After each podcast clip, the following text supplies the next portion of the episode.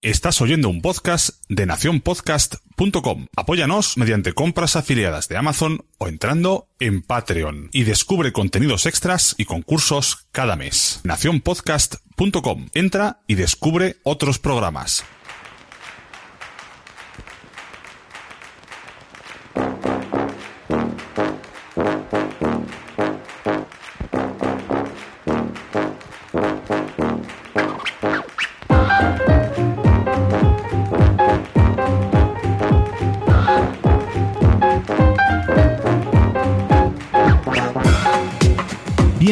A un nuevo episodio de Por qué Podcast, el único programa que navega cada mes hacia rumbo desconocido para regresar cada día 15 al mismo puerto, tu reproductor favorito. Lo primero es, como siempre, presentar a los compañeros e invitados que tenemos en esta ocasión. Nuestra siguiente colaboradora es una adicta a los grandes éxitos de la teletienda, la señorita Blanca Santamaría. Hola. ¿Crees que gastas mucho dinero en tus cartuchos de impresora? Eso es que no conoces a nuestro tercer participante, el señor Fernando Espí. Hola chicos, ¿qué tal? Si este verano estabas pensando en viajar a Berlín, te recomendamos no escuchar la intervención de la señorita Carmenia Moreno. Hola, ¿qué tal?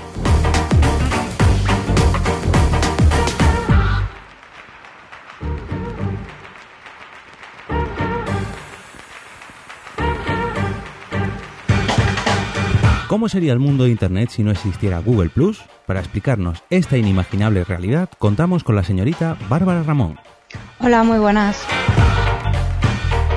Intentando alquilar una de las bicicletas del Bicimat, tenemos a nuestro séptimo integrante, el señor Francisco Marvel.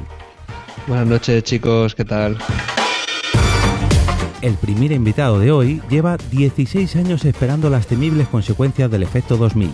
Hoy contamos con el señor Rafa Gambí. Hola a todos. Nuestro segundo invitado es un fiel amante del running y nunca sale a correr sin su Disman. Eso sí, con antishock. Bienvenido, señor Alfonso Buenavista. Hola, buenas. Y por último, este que os habla, esta vez convirtiendo pesetas a euros, el señor Jorge Marín. Os damos la bienvenida al episodio número 44 de Por qué Podcast.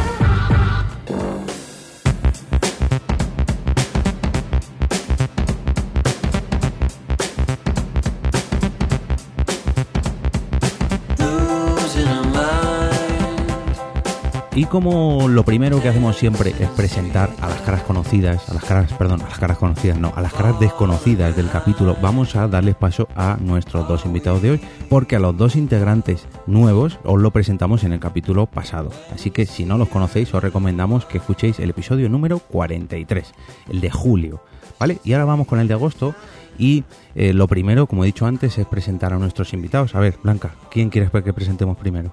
Venga, pues a Gambín, que tiene ganas de hablar. Muy bien, bienvenido, señor Rafa Gambín, ¿qué tal? Hola, muchas gracias por haberme invitado. Tenía muchas ganas de estar con vosotros aquí. Pues no sabes dónde te has metido.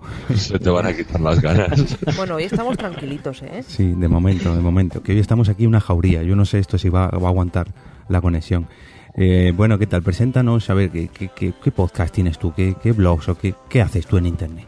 Bueno, pues yo principalmente tengo el podcast Doble Sesión, ¿vale? Que es un podcast de cine donde hablamos en formato monográfico de pelis, es decir, en cada programa cogemos un título y nos ponemos intensos y los destripamos de arriba abajo y, y damos pues sobre todo nuestra opinión personal y nuestras paranoias y demás, pues un poquito para compartirlas. Y en principio nada más, no tengo ni blogs ni historias de estas, o sea que Bueno, con el momento. podcast bastante tengo. A ver si no tenemos que hacernos youtubers para, para hacernos un poquito de valer, no como los podcasters. bueno, y nuestro siguiente invitado, Blanca, te dejo los honores. Sí, es Alfonso, Sí. de Mentes Chocantes. Es, es la mente pensante de mentes chocantes. Eso es. Eso es. Ya he spoileado un poquito, pero bueno, coméntanos de qué va Mentes Chocantes. Bueno, pues Mentes Chocantes es un podcast divulgativo y de humor en el que cada semana hablamos durante media hora de un tema completamente aleatorio. Así que podemos hablar de una semana de, de ropa interior, otra semana de cine de terror, de naranjas o de la suerte. Y todo esto, sobre todo, basado en la improvisación, ya que mis dos compañeros nunca saben de lo que vamos a hablar. Así que es todo bastante inquietante durante la grabación. O sea que más o menos como nosotros, cada vez de una cosa, pero con gracia, no como nosotros. no, no, al contrario, pero bueno. no, hombre, está muy bien, muy bien, muy recomendable todo. Tanto de doble sesión como mentes chocantes. Bueno, Blanquita, ¿nos das el titular del capítulo? ¿Por qué me llamas Blanquita? No sé, pues ya por, por inercia. Hoy se siente cariñoso, déjale. Claro, el calor del verano. En Facebook te llamas Blanquita. Mm, Y en Twitter.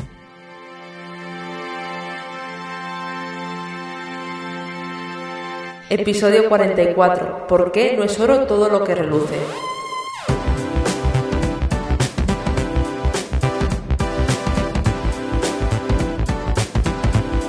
Para este episodio os traemos un porqué un tanto agridulce, ya que charlaremos sobre proyectos o iniciativas que pese a tener una gran expectativa nunca se han llegado a cumplir, o al menos no como se esperaba. Últimamente, sobre todo en la industria cinematográfica, estamos acostumbrados a que nos generen unas expectativas extremadamente infladas, para luego llevarnos un batacazo cuando vemos el producto acabado. Lo que comúnmente llamamos hype no es exclusivo del cine. Ya ha ocurrido algo similar en otros campos como el mundo de los videojuegos, el sector de la tecnología, la moda o incluso el ámbito económico. En las próximas dos horas os traeremos varios ejemplos de estos bluffs. Grandes ideas envueltas en papel de regalo y bañadas en purpurina que una vez se lanzan al mercado dejan bastante que desear. Y es que, como dice el refrán, no es oro todo lo que reluce. Así que vamos a traeros hoy cada uno de nosotros un bluff, un producto que en teoría estaba destinado a triunfar por todo lo alto, pero que cuando llegó pues no fue lo que se esperaba.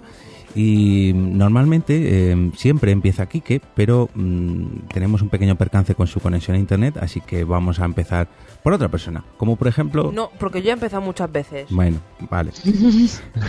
Venga. Fer, Voy a empezar yo. Dale, por favor. Que yo creo que es el bluff así más flojillo, el que menos. Eh... Bueno. Bueno, os aviso de una cosa, chicos. Solo tenéis 10 minutos para contar Ah, es vuestros bluff. Ya, Tengo ya el decía yo. cronómetro. Espera, espera, espera. Vamos a explicar porque esto va a ser una novedad.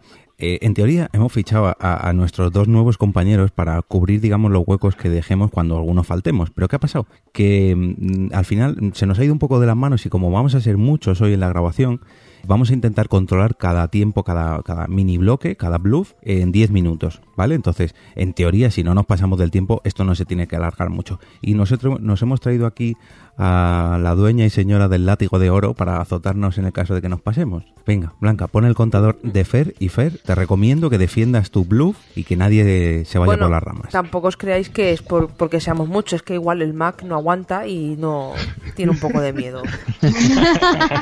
Ya empezamos, ya empezamos. Vamos a llevarnos bien, por favor, Blanca. No, mira, tengo 10 minutos, pero me van a sobrar 5. Venga, a ver, ¿qué, qué bluff has escogido tú? Mira, yo he escogido las impresoras fotográficas caseras. Las impresoras que salieron chiquititas para imprimir tus, tus fotitos y en vez de llevarlas a la tienda de, de revelado, puedes imprimirlas en casa. O sea, no las típicas impresoras a color, sino las que están dedicadas a fotos. Yo creo que impresora tenemos todos en casa, pero no, las que sacaron específicas para es- imprimir tus fotografías. Bueno, Las y- Polaroid. Sí, salió Polaroid, salió de Canon, también sacó Xerox, yo creo que también alguna hizo. Epson, bueno, luego ya se tiró también un poco al mundo de, de la fotografía. Pero ¿qué pasa? Realmente, ¿quién se iba a comprar una, una impresora fotográfica? pues yo me la compraría. O sea, me estás echando a mí la bronca porque me compro mis cartuchos para imprimir los menús. y estás diciendo que te vas a imprimir las fotos en casa. Pues Vamos, yo, yo no sé tú, pero Vanessa, por ejemplo, mi mujer, cuando se pone, hace muchas fotos y cuando se va a imprimir fotos, a lo mejor encargamos 200 fotos. O sea, imagínate las miles que hace y las imprime todas de golpe, las manda Hombre, Fer, a una de estas páginas que te imprimen fotografía. Ya te las tienes que imprimir en casa. Fer, si hace fotos como tu hija, que parece que tiene el dedo ahí, pum, pum, pum, pum, pum, pum, me lo creo que haga más de 200. Claro, es que es eso. El, el que no entienda esto, que se vea las fotos de las chulapot, las últimas, la foto familia, las tiró la hija de Fer y fueron, fueron gratis todas. Es que hizo como 20 iguales, ¿no? Claro, pues, oye, está muy bien, se- está muy bien. Pero muy todos bien. con los ojos abiertos. Claro. sí, sí. Y ni con esas. Bueno, a ver, que estábamos hablando de blues, que se te van los minutos. A ver, ¿qué se esperaba o, o qué se espera, si estas impresoras todavía se venden, de estas Eh, impresoras? pues- ¿Qué prometían? Prometían, pues eso, evitarnos el ir a las tiendas de fotografía, porque yo creo que cuando salieron, salieron antes que la mayoría de las páginas de, de estas webs que te imprimen las fotos y te las mandan a casa, con lo cual desbancar un poco a las tiendas de fotografía y bueno, pues por eso, e imprimir tus propias fotos en casa. ¿Y qué fue lo que acabó llegando al final? Al final, acabó acabaron llegando las páginas, lo que te he dicho antes, las páginas de impresión, que las tiendas de fotografía online, que les mandas las fotos y al cabo de dos o tres días, por un precio muy baratito y muy bien, pues te llegan a casa las fotos. Sí, te puedes hacer álbumes y, y cuadros. Y Bueno, sí, bueno, eso ya... Tiene sus extras. Sí. Oye, pues yo mm, en una feria que fui, había un tío haciendo fotos y molaba porque tenía un puestecillo así como con muchas decoraciones y te disfrazabas y tal. Entonces el tío te hacía la foto y te la imprimía con una impresora de esas y te llevabas ahí la fotillo. Y estaba guay. Eso lo, Sí. eso lo hubo en la, en la fiesta en la fiesta de Navidad en mi curro. Llevaron a un tío ahí, un fotomatón con cuatro cosas para disfrazarte, ponerte, ponían un fondo y eso es, vamos, yo salí en casi todas las fotos. Sí. Pero no, luego te ahí- llevas la foto que te la hacen en el segundo y mola. Es como Mola. si fuera una Polaroid de lo de antes. Claro, pues eso, para eso... A mí un no me parece mal. Pero de todas maneras yo creo que te sale mucho más caro si te compras la impresora, porque no solo es la impresora, el cartucho de tinta, sino también es el papel fotográfico. Claro, Entonces, evidentemente. imprimirlo en tu casa te sale muchísimo más caro que lo que dice Fer, de llevarlo a una página de estas de internet y que, y que te las impriman ellos. Y luego aparte el tiempo que te ahorras. Sí, sí, es verdad. ¿eh? La foto te saldría como un pavo y medio por foto, una cosa así, porque yo las vendía. ¿Ah, sí? Entonces, ¿quién mejor para hablarnos de estas impresoras? ¿Dónde las vendías? ¿Ahí en la calle? No, trabajaba en la FNAC y cada cartucho de 10 te costaban entre 11 y 15 pavos, depende de la, ¿Qué del modelo dices? de impresora. Cuidado. Joder. Sí, algo así estoy viendo ahora mismo en, en Amazon. Así aprovecho y podéis dónde, comprar en? Amazon con nuestro enlace de patrocinado. Qué bien traído, qué bien traído. Lo podéis encontrar en nuestro blog. y, y también en porquepodcast.com barra Amazon. Perfecto, pues eso, eh, el papel de foto me parece que son 15, 20 euros, 10, 10 hojitas, creo, algo así, estoy viendo. Pues si te lo acaba de decir Rafa. Bueno, y, No, y- ya he dicho el cartucho, ¿no? El cartucho, el cartucho, ha dicho. Es que había, había, había dos modelos. Había uno que eran de sublimación, que digamos que en el paquete, o sea, el papel de foto ya lo llevaba todo, digamos la tinta y todo. Y luego había otras que creo que eran las de HP que iban con cartuchos como la tinta de las impresoras de casa. Y esos costaban muchísima más pasta, claro. Pero el nombre es guapísimo, ¿eh? De sublimación. De Yo lo sublimación. compraría por el nombre. Esto es Hombre, tú no sabes lo que he vendido yo solamente diciendo Hombre. sublimación. Hombre, claro, me lleva convencido. De sublimación. Es Yo quiero uno. ¿Y has pinchado por la sublimación? No, ahí no, ahí sí que no. Para eso no. ¿Será Para eso no- espanta. No, lo has intentado. Sí, mira, estoy viendo ahora mismo los cartuchos HP que dices tú, eh, unos 26 euros los cuatro cartuchitos. O sea que te sale súper caro, vamos. Que es lo que tú dices, te sale mejor llevarlas a imprimir. Sí, sí, no merece Sí, la sí, pena el porrazo por cocorrón, claramente, no, no. Ni siquiera llevarlas, o sea, mandarlas desde casa. bueno, ¿y tú, Fer, has llegado a tener una impresora de estas? No, pero me llamó muchísimo la atención. Vale, o sea que no te sentiste decepcionado cuando descubriste en qué se trataba en realidad, que era la siguiente pregunta, porque no has tenido una impresora como esta. No, evidentemente por precio, simplemente por precio ya me echaban para atrás. Sí, Pero ya- bueno, con la que tiene ahora eh, vale sangre de unicornio, parece que tiene esa impresora. Sí, sí, pero bueno, paga la empresa. Pero tú déjale que se compra los cartuchos a través de nuestro link de Amazon, que Sí, esto yo no digo nada, es pobrecillo, un- yo lo digo por él. un va y viene de dinero Claro. y volverías a confiar, aunque no confiaste nunca, pero bueno, volverías a confiar en esta empresa o en esta, mm, digamos, en este producto. Sí, sí, claro. De hecho, sigo, como habéis dicho, sigo confiando porque sigo comprando cartu- cartuchos de tinta. Mira que te hemos para dicho los menús del restaurante. Te hemos dicho, Kike y yo, que te compres una impresora con toner, a blanco y negro, porque eso sale súper rentable. Pues tú no, a comprar sangre de unicornio ahí por internet todos los días. Exactamente. Pero es lo que también lo has dicho, para comprar el toner a través de nuestro enlace patrocinado. Y ese dinerito, Bueno, creo que podcast. ya hemos dejado bastante claro en estos 10 primeros minutos de podcast que tenemos un enlace patrocinado de Amazon, lo hemos dicho como que cuatro o cinco veces. Eh, Fer, te sobra tiempo, por sorprendente que parezca, mm, tienes un varios minutos. ¿Quieres hablarnos de algún otro bluff que tengas preparado? Mm, en principio, a ver, estuve, estuve mirando unos poquitos, pero ahora mismo me coges ahí un poquito en fuera de juego. Porque Bueno, pero no te preocupes, así damos más tiempo a los siguientes que seguro que alguno de los otros bluffs te comes tú seguro, algunos minutos. seguro que tendré más cosas que decir en los siguientes. Eso. Bueno, Si no me duermo. si no te duermes, esperemos que, no, esperemos que no.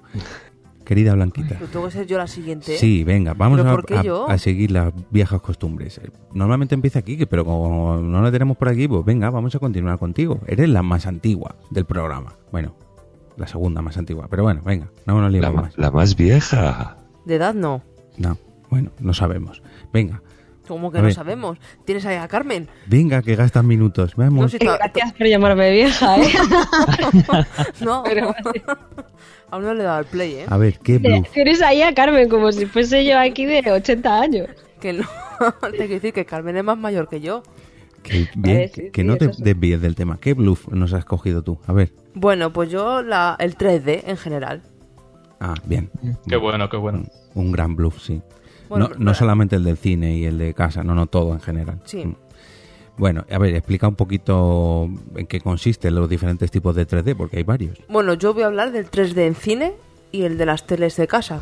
Y el de los proyectores también, tienes ahí de todo. Y el de los móviles, y el de la Nintendo 3DS, ¿Y el de los libros esos que te tenías que poner el bizco para verlo en 3D? el, el del ojo No, mágico. Pero eran muy bonitos. Pero eso molaba, Yo todavía los tengo. esas. Yo también.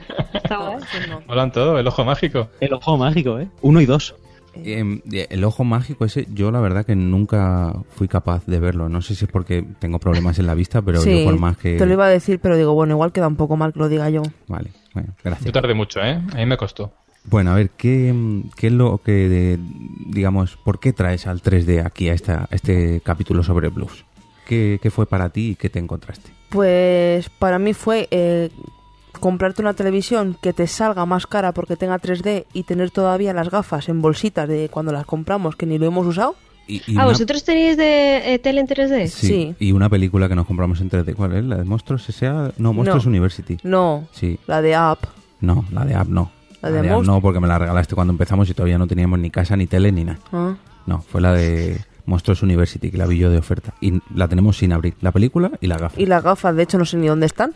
¿Pero Yo por qué? tengo ¿Por qué? televisión ¿No, 3D. ¿No se ve bien la tele o qué? No sabemos, no lo hemos probado. No, pero es que también el 3D es una cosa... A ver, para los que llevamos gafas es súper incómodo ponerte otras gafas encima. Sí. Sobre todo cuando vas al cine que pesa el mogollón. Y, y yo eh, muchas veces opto por quitarme las gafas de ver y ponerme las de 3D. Total, voy a ver lo mismo.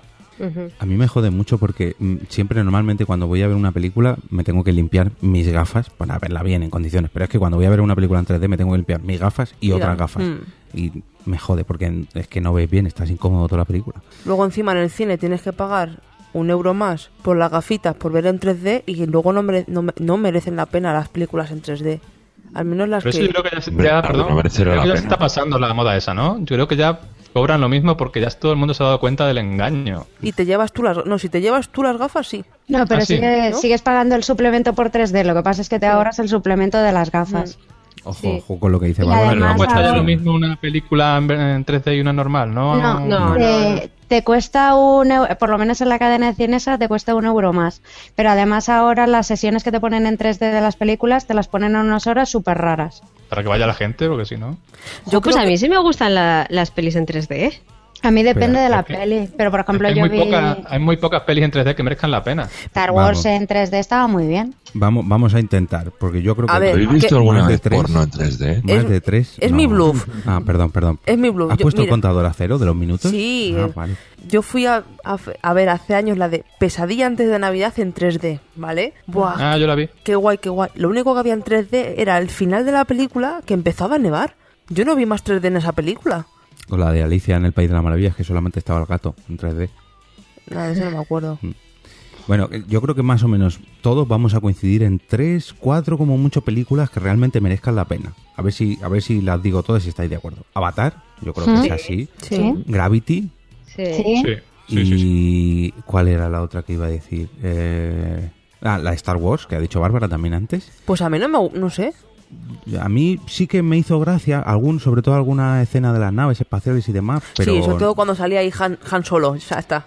me gustó más verla también porque fue la segunda vez con Fer que la vi en, en normal, en digital. Yo preferí verlo así, pero por el problema que tengo yo con las gafas. ¿Alguna más que se os ocurra así que merezca la pena? Porque yo tengo otra, pero es algo... Dredd, la del juez, la del juez Dredd, no sé si la habéis visto. Yo en Ese 3D es- ese No, en 3D no. Ese es el mejor 3D que he visto yo. ¿En ¿Qué dices? Ah, Sí. sí.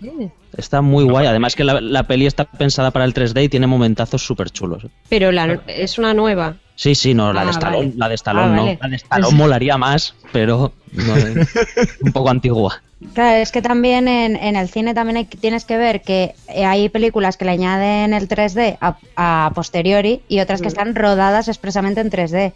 Si está rodada expresamente algunas escenas en 3D, sí que merece la pena. Por ejemplo, en la película de Martian sí que había escenas que estaban rodadas en 3D y sí que te impactaba mucho. No toda la película, solo determinadas escenas. Pero luego lo que sí que está muy de moda en las pelis estas que añaden a posteriori el 3D es que te tiran cosas a la cara. Sí. Sí. Mm. Hombre, son muy bonitos, sí. Yo, Yo creo que lo más chulo del 3D, por ejemplo, de Gravity y de Avatar es la profundidad. A- No sé para vosotros, pero para mí es que se ve la di- profundidad de una forma increíble. Sí, estoy estoy de acuerdo. Y es, por ejemplo, en Avatar es lo que mola, que es la profundidad de, por ejemplo, en el incendio, cómo te cae la ceniza alrededor. O sea, es eso, es que es más profundo, no el típico que van corriendo y de repente te están tirando cosas a la cara. Ese 3D es simplemente para cobrarte un euro más. Mm. Ese 3D es el que usan en las atracciones en la Warner. en la One, en el parque de atracciones y demás. Pero mira, hablando de eso, todo el que haya estado en, en Disneyland París en los 90, pues yo estuve a principios de los 90 y a finales de los 90. Y a principios de los 90 había una película que, por, prota- bueno, perdón, un corto, que eh, protagonizaba a Michael Jackson. Sí. Yo la he visto. Es la primera vez, digamos, que yo me encontraba con el 3D y sí que era verdad que era un poco de lanzarte cosas y de un, un bichito que vuela, en fin. Pero era mucho más impactante. A mí me Hombre, lo claro, recuerdo. pero eso son los 90. Ahora Vale, espérate, que tú- si no he terminado, espérate. Vale. Me impactó mucho más, aparte de, de ser eh, la primera vez, estaba, digamos, muy bien hecho para, para esa sensación de 3D. Pero claro, yo entiendo que esto durante una hora y media no lo puedes tener. Pero el 3D que hay ahora, a mí personalmente no me impacta. Quitando el de Avatar, ninguno más. De hecho, muchas veces nosotros cuando vamos al cine, yo prefiero verla en digital a verla en 3D, las Sí, películas. lo evitamos. Mm. Hombre, mira, yo tengo que decir que a mí la película que más me gusta en 3D, con diferencia, ha sido Gravity, con diferencia. Avatar fue la primera y mira, por ahí se salva, pero no.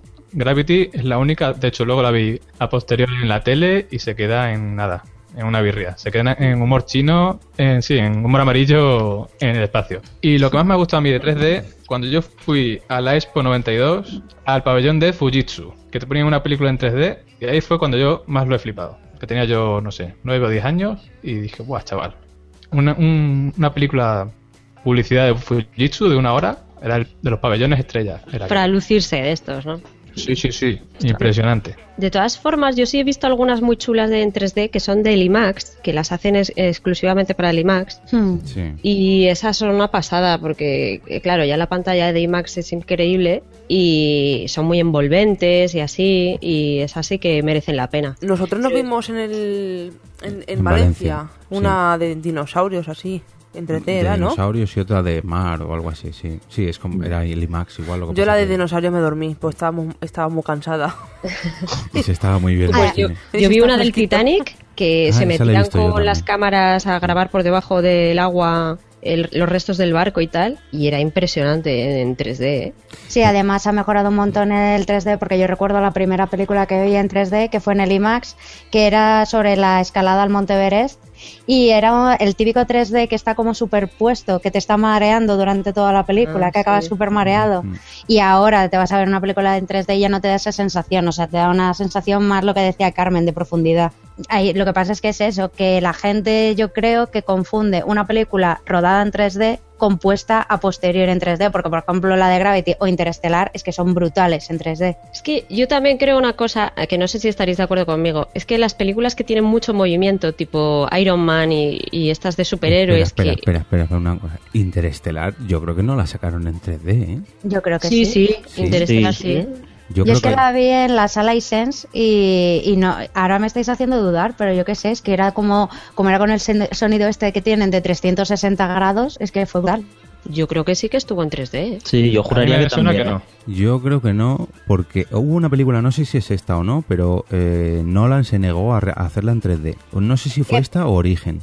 Origen Puede ser, sería, ¿no? puede ser porque ya te digo, lo que pasa es que es eso, co- como, la vi en iSense, que la vi con el sonido 360 grados, puede que esté equivocada. Creo que sí, que es IMAX, no 3D. Pero bueno, que, que, eh, una curiosidad caso. solo. Una cosilla, antes habéis dicho que el 3D está yéndose otra vez, eh, digamos, un poco por lo vaginis de capa caída. Pero no sé si recordáis que el señor, ¿cómo se llama el de Avatar? Eh, James Cameron James Cameron. está preparando segunda, tercera y cuarta parte de Avatar. Sí, pero hasta- Sí, ¿cuánto quiere- queda para quiere la robar, película? Bueno, bueno, ya veremos a ver cómo acaba.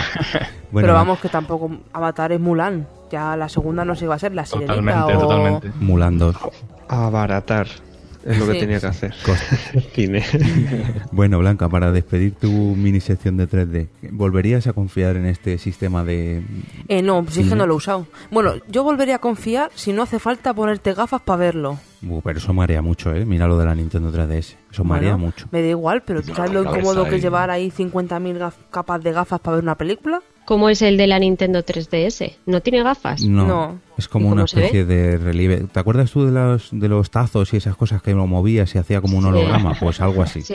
Ay, qué mareo, eso sí que no me gusta. Mm, Sí, sí. A ti ni a nadie. No, tú Pero, pero no es verdad que para la gente con gafas es, es una porquería lo de las gafas de 3D. Sí. Es muy Sí. incómodo. Podían darte algo, una pegatina o algo que te pongas en el cristal de la gafa y tú puedas verlo como una persona normal. No, a mí mis gafas que me las dejen como están, que yo veo muy bien con ellas. No, pues una pegatina para mientras al cine. Ah, y una cosa es que, bueno, no sé, no sé si alguna vez habéis ido a una película en versión original en 3D. No Buah, sé si... sí. No. No voy... Eh, que los subtítulos cambian, cambian de lugar según el 3D. Por ejemplo, si de repente lo que eh, te va a salir algo hacia, hacia ti y viene desde abajo, claro, no pueden poner los subtítulos ahí, entonces los ponen arriba, a la- en la esquina de la derecha, por es ejemplo. verdad, es verdad. Es Y entonces te vuelves loco buscando los subtítulos, ya no Sí, sabes dónde sí. están. Te Bueno, hacen el lío completamente. vamos a pasar de bluff porque ya nos hemos pasado. Menos mal que Fer nos ha cedido antes unos minutos, pero Blanca se los ha comido. Yo, yo, pues encima pues si no he hablado. Blanca no ha abierto la boca, Si pobre apenas ha hablado, Si no me habéis dejado hablar. Bueno, pues el resto. Es que has traído muy buen tema. Consuélate con eso. Que, que tu bluff ha sido muy, Pues muy yo bien quería escogido. traer otro bluff, pero bueno. ¿Qué, qué otro bluff? El porno. Pues mira, también hubiera estado bien. También un tema muy común. Bueno, Pero no es un bluff. bueno la expectativa Depende contra la quién. realidad depende. auge. Hay gente que ve el porno para ver si, si los protagonistas se casan. Y... no, hombre. Eso es un mito, yo creo, ¿eh? eso ya, ya pasó. Bueno. Son los 70 todavía, pero ya... Uh, mm. hay de todo. Vamos, vamos Sí. con el siguiente bluff. Dejemos, no entremos en el porno, no entremos en el porno, que al final se nos va de la mano. Eh, Alfonso, a ver, ¿qué bluff has escogido tú? Que aquí creo que vamos a hablar largo y tendido también. El mío va, va a terminar muy pronto. Mi bluff es un invento que salió en los 90 o en los 80, pero que llegó a mis manos como a finales de los 90 o en el 2000 y es el Discman. El Ese cacharro. Yo aún tengo uno en Espera. Ese casa. cacharro. Yo también. porque Yo tengo, tendremos tío, oyentes. Sí, yo lo tengo muerto de risa en, una- en un cajón. Espera, espera, espera. Pero fue una auténtica birria. Como buen artículo vintage cogiendo polvo en un cajón. Vamos Sí, a explicar. ahí está. Chicos, chicos, chicos, lo primero, vamos a explicar porque seguro que tenemos algún oyente que a lo mejor no ha conocido esto o le ha pillado tan pequeño que ni siquiera lo ha visto. ¿Qué es un Disman? Pues un Discman es como un Walkman, que es lo que molaba, que es donde metías tú Pero la no te cinta metas de ahí. radiocasete. Espera, espera. Ver, el que no sabe lo que es un que no conocer un Disman. Claro, pero el Wallman, sí, el Wallman duró más. Bueno, El Wallman sale en Guardianes de la Galaxia. Entonces ahí, Eso por ahí está. podemos. Ahí tiene una buena referencia. Eso es. Bueno, un Discman es como una especie de tortilla circular en la que tú metías un CD para poder escucharlo por la calle andando tranquilamente. Escuchabas, yo que sé, por ejemplo, tú, el último disco de, de Enya, por ejemplo. O ahí vas tú con tu Discman. ¿Qué pasaba? Que ese Discman era O una birria, ¿por qué? Primero, O la banda sonora la batería, de Titanic, que era así muy de la época la también. batería, sí, claro, la batería duraba poquísimo, era muy frágil. Y sobre todo, tú estabas andando, bajabas el bordillo y la pista te saltaba otra vez enseguida a la siguiente. O sea, eso era lo peor. Pero La tenías que activar el saltaba. Anti-shock. Pero que eso no funcionaba, que Pero eso es que no había que nos engañaron a primeros. todos también con el anti-shock. El mío primeros- tenía anti-shock y no funcionaba. No funcionaba nada. O sea, Pero- yo, mira, yo te de- cuento mi historia con mi Discman. de yo todas maneras, mucho espera, espera, tiempo un segundo. mamando de Wallman. El anti-shock llegó cuando el Disman estaba casi muerto ya. O sea, Sí. Claro, claro. Nada, nada. Yo, yo tuve mucho tiempo el Wallman. Muy fuerte con él, con mi ladrillito aquí al lado. Eh, me lo ponía aquí en la cintura. Entonces, mis amigos. en el otro bolsillo. Claro, claro. Y mis amigos ya hubo un momento en que se empezaron a reír de mí porque decían, andas con el Wallman, Píllate un Disman, que es lo más. Vale. Estuve yo dos años aún así, tirando de Wallman, hasta que por fin ahorré lo suficiente y me compré un Disman. ¿Y qué pasó? Yo iba muy ufano, puse mi primer disco, salí a la calle y me pasó esto que acaba de ocurrir. Que empezó a saltar la pista, empecé a darle la pista para atrás para escuchar de nuevo la canción que estaba en el momento y nada. Me vine abajo, dije, esto es una birria, esto es una auténtica mierda. Me ha engañado completamente. Entonces ya solo podía escuchar el Disman cuando estaba pues sentado y en una mesa lo ponía ahí y sin que le diese ni una brizna de aire, porque si no... ¿Ves? Por eso no se, Se me llamaba Wallman, fastidiaba. porque si es Wallman vas andando, entonces... Claro, claro. Que el cambiar Wallman el nombre. Tiene un, tiene un nombre muy bien puesto. De todas formas, Nada. yo creo que también dependía de la marca, ¿eh? Que las marcas un poco patateras saltaban mucho, pero las marcas buenas que te costaban una pasta aguantaban Cuidado, ¿eh? bien. El, mío era Sony, ¿eh? Yo tenía un Disman y el anti-shock. Hombre, si le dabas hostias, no, pero aguantaba bien. O sea, podías ir incluso un poco corriendo. Claro, pero tú dale hostias, perdóname, tú dale hostias a un Wallman y ahí aguanta, ¿eh? El Wallman era el, el Nokia 510 de los reproductores musicales. Era brutal. Sí, es cierto.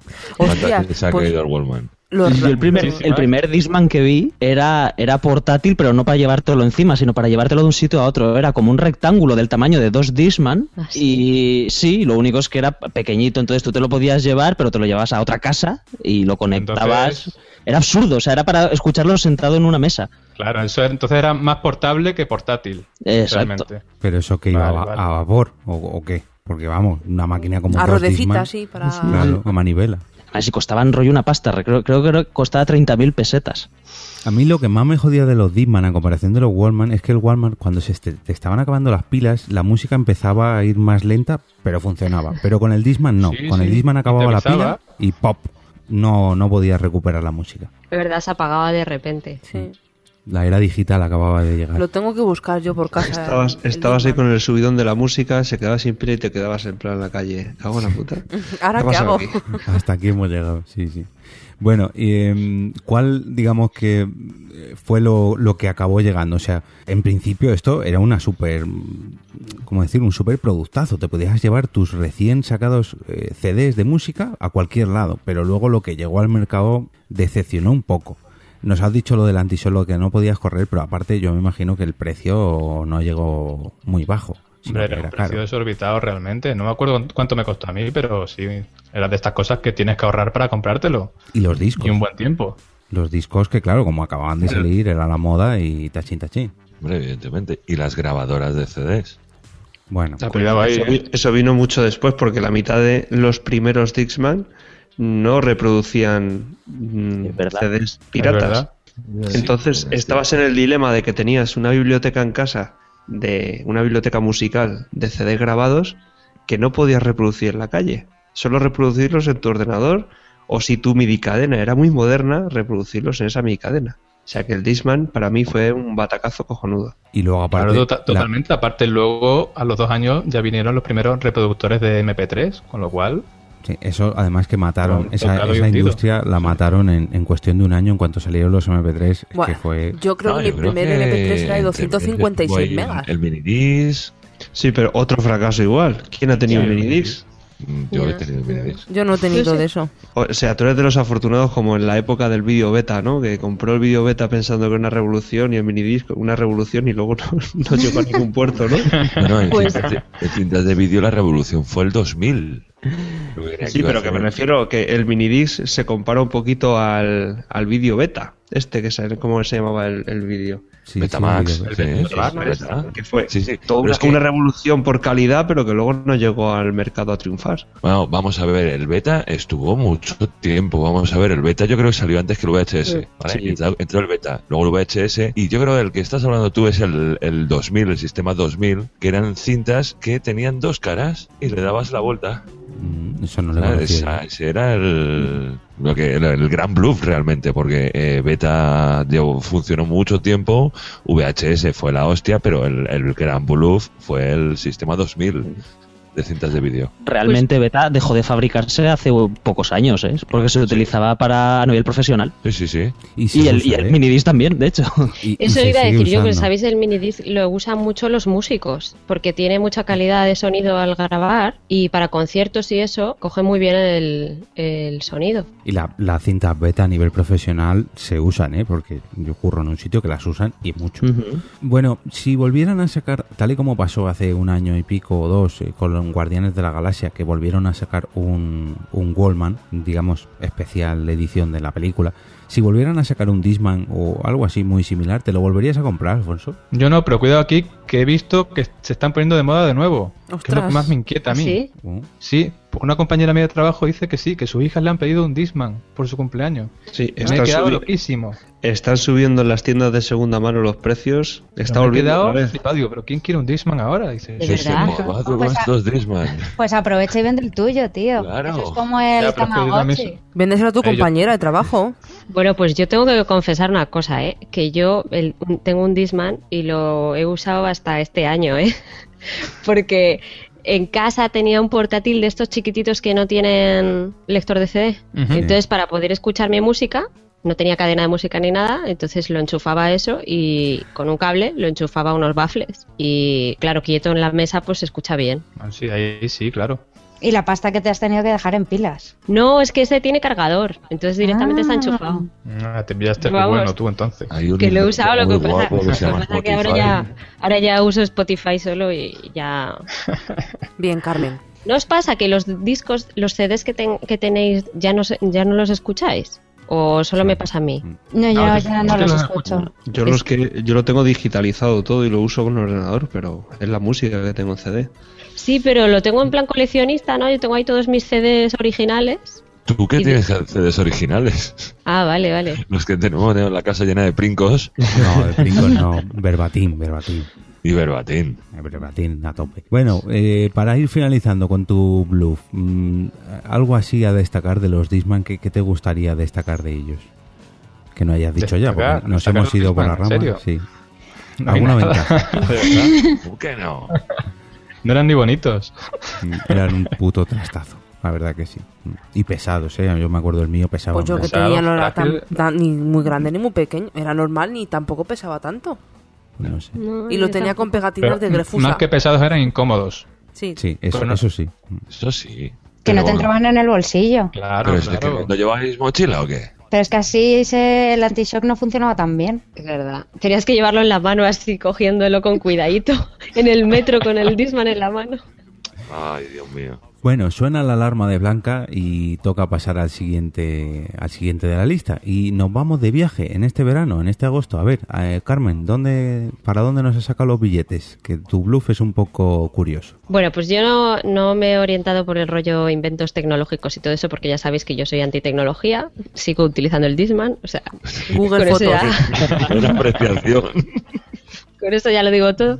Pero bueno, a mí lo que me decepcionó muchísimo fue la ciudad de Berlín, pero mogollón. Me- ha sido de, los, de las cosas que más me ha decepcionado de la vida, yo creo. Joder, así, sin exagerar ni nada, ¿no? Sí, sin exagerar. Eh, la cosa es que todo el mundo que había ido, mis amigos, mi- mis hermanos, mis padres, todo el mundo había ido en verano. Y todo el mundo me lo vendía como la ciudad maravillosa, bueno, que hay un montón de terraceo, que está toda la gente en la calle hasta las diez y pico de la noche, todo el mundo de buen rollo, tomando sus cervezas, tal, que es una ciudad de muchísimo ambiente. Yo luego además tengo libros de, de arte, de, arte urbano de Berlín, diseñadores gráficos de Berlín. O sea, yo pensaba que era como una ciudad como súper cultural, súper artística y con mucha vida. Y es lo que todo el mundo me había dicho. Y todo el mundo me decía, cuando vayas a Berlín vas a querer quedarte ahí a vivir, ya verás, vas a flipar y no sé qué. Y yo, bueno, vale, pues guay. Y nada, pues me fui con una amiga, pero nos fuimos en, a finales de noviembre, casi a principios de diciembre. Y claro, la ciudad no se parece en nada en invierno y en verano, pero nada. ¿Alguno de vosotros habéis ido a Berlín? Mm, mm. Sí. Yo sí he ido, sí. Y Sí. yo fui en la época buena. La culpa no es de Berlín, es tuya. por haberte ido cuando no tocaba. Si le han avisado verano, que ¿no? tenía que ir en verano. Claro, yo yo fui también. en, fui mayo o por ahí, sí. Vale, y Alfonso también. También, yo fui en junio, en verano, en pleno verano. Y estaba Vale. todo, el arte urbano, el terraceo, estaba todo. El buen, el buen rollito, claro, sí. Todo eso, ¿verdad? Todo todo. los bares, el ambientazo de... Alfo- Alfonso y yo nos quedamos a vivir, hemos vuelto ahora. Hicimos panda allí, madre mía. Pues mira, Bueno, yo, pues Carmen, eso es lo que yo esperaba. veo, veo ahí eh, el futuro de Carmenia en Dallas, Carmenia en Berlín. Lo estoy viendo ya. Sí. Creo que no, ¿eh? Pero en verano. En verano, sí, pero vamos. Bueno, pues qué pasó que nos dieron unas vacaciones de estas típicas de el lunes no vengáis a trabajar, que tenéis una semana de vacaciones. No sabíamos a dónde ir y vi- vimos unos billetes baratos y nos fuimos, ¿no? Mi compañera de curro y yo. ¿Y por qué te crees que era barato? Ah, Spoiler. Yo que sé, pues lo típico que buscas vi- eh, viajes y, y yo, joder, que me han dicho que Berlín mola un montón, no sé qué. Bueno, pues llegamos allí, mira, un frío que te, que- que te morías de frío. No podíamos estar más de media hora en la calle porque te congelabas. Acabamos todo el tiempo yendo a- al Dunkin' Donut a comprar tazas de té solamente para calentarnos las manos. O sea, ni nos veíamos, ni nos bebíamos el té. Era solo por tener agua caliente en las manos. Un, frío horroroso, los pies heladas, nos teníamos que meter cada dos por tres en cafeterías, en sitios, luego no había baños públicos, entonces, claro, siempre tenías que ir a consumir. Eh, nos habían dicho que era todo de bares súper chulos, mi amiga era vegetariana y todo, ah, sí, sí, ya veréis que allí hay un montón de tolerancia con las comidas y no sé qué. Bueno, pues no encontramos ni un sitio donde comer, los sitios cerraban todo súper temprano, a las 3 de la tarde o a las tres y media ya era de noche, pero de noche cerrada que, que no se veía nada. Eh, otra cosa que era es que Berlín, el- está muy, Berlín está muy al norte, ¿eh? es que está muy al norte. Mira, el alumbrado público de Berlín están ellos muy orgullosos de, de su alumbrado porque es de gas. Es de todavía de la época de los años 40 o algo así. ¿Qué pasa con eso? Que es que no ilumina nada. Solo ilumina un circulito debajo de la farola, pero el resto es totalmente negro. Y vamos por la calle con un miedo ya a las 4 de la tarde, es que estaba totalmente oscuro, que es que no veías los edificios. No- y la gente iba con linternas por la calle. pero ¿hace cuánto que fuiste a Berlín? Pero eso también tiene un toque romántico, ¿no? Bueno, no sé, yo No no, sé. estaba en ese... A ver, es que yo creo que también si conoces la ciudad, es tu ciudad y eso, estás acostumbrado y no te da mal rollo, pero cuando eres turista que no tienes ni idea ni del idioma, ni de dónde estás, y estás perdido en la oscuridad absoluta, que es que no sabes si estás en una zona buena o mala. Bueno, nosotros un miedo, pasamos muchísimo miedo, eso es verdad. Pero vamos, que luego nos decía mi hermana, uff, tenéis que ir a esta zona que es todo de bares, hay un montón de ambiente, vais ahí, en mogollón de bares de discotecas, no sé qué. Llegamos y es que nos daba miedo entrar en la calle porque estaba totalmente oscura, no se veía ni un solo bar abierto. Y los que los bares, luego dentro, estaban iluminados con velas en vez de con, con luces. Entonces, claro, eh, eh, no veías que desde fuera parecía que estaba cerrado. Más romántico. Pero Claro, Carmen, ¿tú eso fu- es- fuiste a Berlín o a Transilvania? Pero eso, no, eso se le llama estilo berlinés. Se le llama. O, o viajaste en el tiempo, ¿no? A lo mejor viajaste en el tiempo y no te diste cuenta. Carmen, ¿tú has visto Pues- Hostel? No, no, ya sé cuál es, Ah, pero no vale. la he visto. La Mira, recomiendo. pero el viaje este de Carmen, si hubiera ido con el novio, hubiera sido, ay, qué bonito, qué romántico, Berlín, con luz, Claro. luz y tal. Pero Carmen, elegiste mala compañía. Es eso. En vez de estar metiéndome mano en la oscuridad, pues estaba acojonada con mi Claro. amiga, las dos agarradas. Tú imagínate pasear por esas calles con la linterna en una mano, con el Disman en la otra, intentando que la canción funcione. Qué bonito, Carmen. Bueno, luego, lo del arte urbano, íbamos las dos, mi amiga estudió Bellas Artes, entonces íbamos las dos muy el rollo, queremos ver arte y no sé qué. Bueno, pues no encontrábamos el arte urbano por ningún lado. Eh, las pocas horas de luz que había, claro, que era solo por la mañana, fijándonos en, la- los edificios y tal, y que no, no lo veíamos por ningún lado. Y ya preguntamos en el hotel y nos dijeron, ah, sí, tal. Bueno, nos mandaron a un sitio debajo de un puente en una zona súper chunga para ver cuatro pintadas. Y digo, pero si es que esto no es ni lo siquiera lo que veo yo en los libros. Bueno, una decepción, todo, todo. La, la No, ciudad ese- debajo del puente en una zona súper chunga están al lado del muro de Berlín. No, no, no, era do- otra zona. Dos era otra kilómetros de muro pintado. No, no, era otra zona distinta. No Carmen, era te equivocaste en la traducción.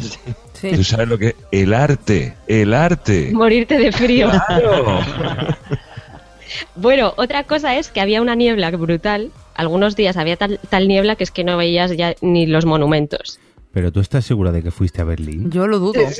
Te lo juro. ¿Y qué ver, más? Yo creo que esos billetes baratos que conseguiste eran por algo, ¿no? Porque Era la peor semana. Ah, bueno, claro, es entonces, que no, viene nadie.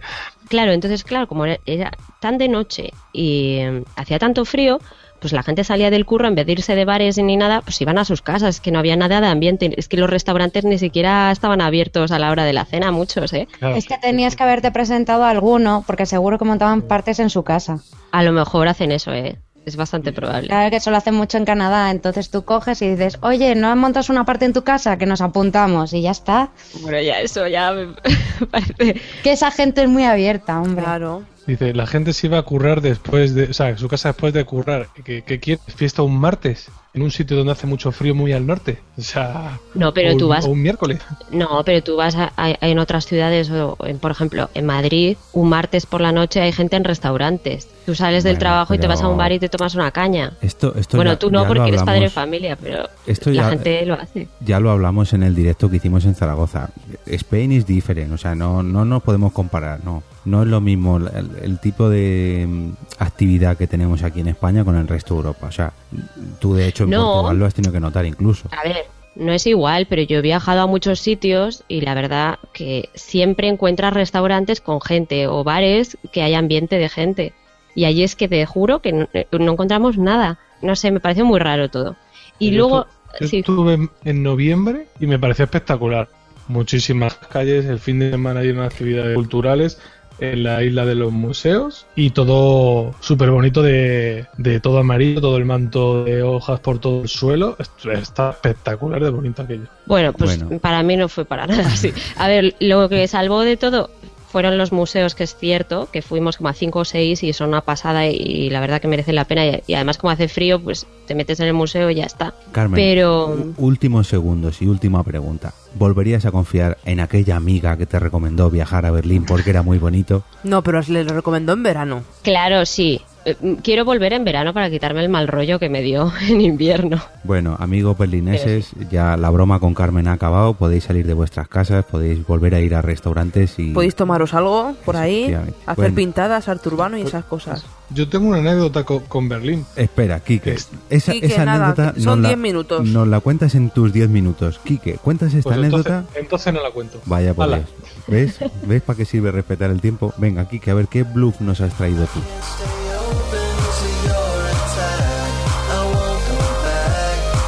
Estás oyendo un podcast de nacionpodcast.com. Mi, mi bluff que he traído para hoy es Terra Mítica. Terra mítica. Bien, bien, bien. Tú siempre muy relacionado con los, con los parques de atracciones. Te gusta a ti mucho la A mí diversión sí. y la fantasía. Yo, parque de atracciones que tengo cerca, parque de atracciones que visito. Y me voy a otros países a ver algún otro parque, algún que otro parque de estos de temáticos. Bueno, a ver, háblanos de Terra mítica. ¿Qué, qué, qué te esperabas tú de Terra mítica cuando te lo presentaron, por así decirlo? Pues mira, yo, recuerdo que yo había ido a, a por aventura, pues allá por el por el 2000, como cuatro o cinco años después de que lo inauguraran. Y a Terra Mítica iría en el 2002 o 2003, que fue como dos o tres años después de que inauguraran Terra Mítica. Y claro, yo iba con las expectativas de, de que me suponía que era una especie de, de por aventura, pero, pero más abajo en, en Benidorm. Y la verdad es que cuando entré, el precio sí que era muy parecido, por no decir el mismo, o sea, era un pastiche que te cagas. Y yo recuerdo que fue entrar allí al, al Terra Mítica y tal, todo estaba bastante bonito ambientado, las típicas ambientaciones estas temáticas que tienen los parques de atracciones de ahora, pero aquello era un secarral, o sea, no había un triste árbol, o sea, era, yo qué sé, Pues era como, como a, lo- a los llanos de Castilla-La Mancha, ahí al lado de los molinos. como la Warner veis cuando la sombra. vieron. No, no, pero yo estuve en la Warner también y yo creo que la Warner tenía algo más de sombra que aquello, porque la Warner está como más recogido todo y al final un edificio con otro te da algo de sombra, pero es que allí en Terra Mítica, que, es- que era bastante grande, es que no te daban no te daban sombra, no te daban nada de sombra los, los edificios ni, ni y los árboles, por supuesto que no. ¿Terra Mítica sigue abierto o no? Sí, Sí, sigue sí. abierto. Lo que Sí, está abierto, cerrado sí. es la mágica, que es lo de Sevilla, que eso sí que se, fue un bluff. No, y Terra mítica ha entrado en varios concursos de acreedores mm, varias veces. Y la Warner también, me parece. La Warner Terra, es que Terra. Mítica ha tenido tres dueños distintos Sí. que me he informado antes de leer el antes de venir al, al podcast y tiene una deuda de 300 millones de euros. Y Warner va por el camino también. Y aún así este año creo que estrenan atracción nueva. ¿eh? ¿Sí? Sí. Sí, es que en, eso he leído yo Ali- también, sí. en Alicante vivimos a tope. Pero es que ahí, ahí Joder. lo, lo han hecho súper divertido porque Bueno, mi impresión de Terra Mítica es que tenía como muy pocas atracciones de estas super movidas, ¿no? Yo cuando fui tenía dos atracciones así chulas, pero como que le vi que le faltaba algo de, de salseos y lo que buscas es... pues eso, Adrenalina. adrenalina. Por aventura puso el nivel, el nivel muy alto y, Sí. y fue difícil superarlo por los demás. En, en Terra Mítica me he enterado que el último dueño que lo ha cogido tiene una zona, o sea, tú pagas tu entrada al parque de treinta y tantos euros y luego hay una zona en la que tienes que volver a pagar para montarte las atracciones. Ah, qué fresquito todo. Como la feria. Que, que sucio juegan. ¿Un. Terra Mítica Pro o qué? Premium. Sí, sí, es O- como... Oye, y Rafa, vosotros ahí los de la zona, ¿cómo lo veis? Lo de, lo de Terra Mítica. Bueno, pero aquí estamos acostumbrados. Tenemos el Terra Mítica, tenemos la Ciudad de la Luz, aquí tenemos todas las, las grandes hostias que se quedan en nada. O sea, es la tierra de los bluff, pero total. El aeropuerto de Castellón. Claro, pues sí, eso también, que es bueno, bueno. Os habéis quedado con todo ahí. Estuve, a punto de traer el aeropuerto Castellón, ¿eh? Como bluff. No, Y no, por cierto, Quique, los árboles no han, no han crecido todavía, ¿eh? ya te lo digo. Joder. De hecho, eh, en cualquier comercio de Alicante, con cualquier compra, te regalan entradas para, ter- para Terra Mítica. O sea, hay una desesperación porque la gente vaya brutal. ¿En serio? Lo, Sí, sí. lo que más me ha gustado leer era que era un terreno declarado eh, de interés Catastrófico. Eh, ecológico. Sí. Hubo un incendio y lo recalificaron Casualmente, casualmente, Casualidad. con casualmente. el señor Zaplana de alcalde de Benidorm. Sí, sí. Qué casualidad todo, Creo ¿eh? que algo, creo que algo parecido pasó con la Warner, con aeropuertos, con zonas de casinos, con zonas de... Aquí en España pasa mucho eso. Zonas ecológicas que se queman y se recalifican, no sé. Ese es el gran bluff aquí en España. Y bueno, pues no sé si habéis estado alguno, pero vamos, la idea no era mala, estaba muy bien ambientado y con un precio más asequible podía ser, podía tener beneficios, pero le faltaba cuando yo fui por lo menos algo de chicha, ahí había, le faltaba algo de movimiento, alguna atracción más. No, pero la falta de beneficio de Terra Mítica lo, lo solventan con, la- con el peaje de entrada de Benidorm. Mm. De todos modos, de origen creo que nunca fue la intención hacer un gran parque de atracciones, sino que cuatro pavos se llenasen los bolsillos y tirar para adelante. Correcto. Sí, Pero- eso pasó en Badajoz también. Tenemos uno de esos. Sí, que ¿cómo no se llama? nadie. Luciberia. Buenísimo. Yo, ¿eso qué lo es? recomiendo. Es Mucho mejor verdad que nadie Berlín. lo conoce. ¿Y el de los dinosaurios dónde está? Favor. Dinopolis Es como un en parque de Teruel. atracciones sin atracciones. Solamente Eh, compuestos y mierdas así. Fer, Dinópolis está en Teruel. Ah, vale. El Dinópolis. ¿Y qué me decís del rumor ese que se venía diciendo antes de que hiciesen Disneyland París? Bueno, incluso varios años después de... No, no, esto esto lo tenían pensado hacer en España, pero por lo visto pasó no sé qué y En al final Murcia, se lo han llevado a París. No, y en Murcia querían hacer algo No, también. en Madrid. pero- El rumor... No, en, en- en Murcia hay un parque temático que también va a entrar ahora dentro de poco en concurso de acreedores, algo por el estilo. Ah, sí, hay un parque temático en Murcia. es como el de Badajoz, que nadie sabía que existía. Yo no he ido Pero- nunca, pero estoy deseando. A ver, nosotros los de Madrid sí que mm, hemos ido mucho al parque de atracciones, a la Warner, ¿no? O sea, Yo lo a la típico. Warner todavía no he ido, pero La- parque de atracciones sí. Eh, Aquí sí. es muy típico mola. de ir con los del instituto y eso. Sí, porque el parque de atracciones va a ser metro. A la Warner tienes que ir por peaje, entonces Sí. Te sale Y- más rentable ir al parque de atracciones. Y que la Warner no merece la... Si tienes niños, pues sí, te merece la pena un poco que vean a Boo Bunny y todo eso, pero para una persona mayor es que no merece la pena ir a la Warner. Es un Blanca, coñazo. si quieres ir a ver a Bob Bunny, llévatelo a la Puerta del Sol. Ya, eso Te, también. ahorra- te ahorras el dinero y te diviertes más. Sí. Esos son los personajes de moda. eh. A Dora la exploradora pegándose con el Bob Esponja y eso. Sí. Y fijaros lo que triunfó la Warner, que hicieron una línea de cercanías, teniendo en cuenta lo cerca que está, y la tuvieron que cerrar. O sea, es que. Sí, duró, duró abierta poquito tiempo. Es la estación fantasma de San Martín de la Vega. Pero, eh, eh, y yo ahora me, me planteo, vosotros, eh, por ejemplo, Alfonso en Badajoz, ¿la gente va a eso, a ese, Yo- a ese parque o no? Te voy a ser sincero, yo no sé si sigue abierto o no, pero cuando se abrió el año, se abrió, sí que iba la gente, porque aparte estaba con la frontera con Portugal.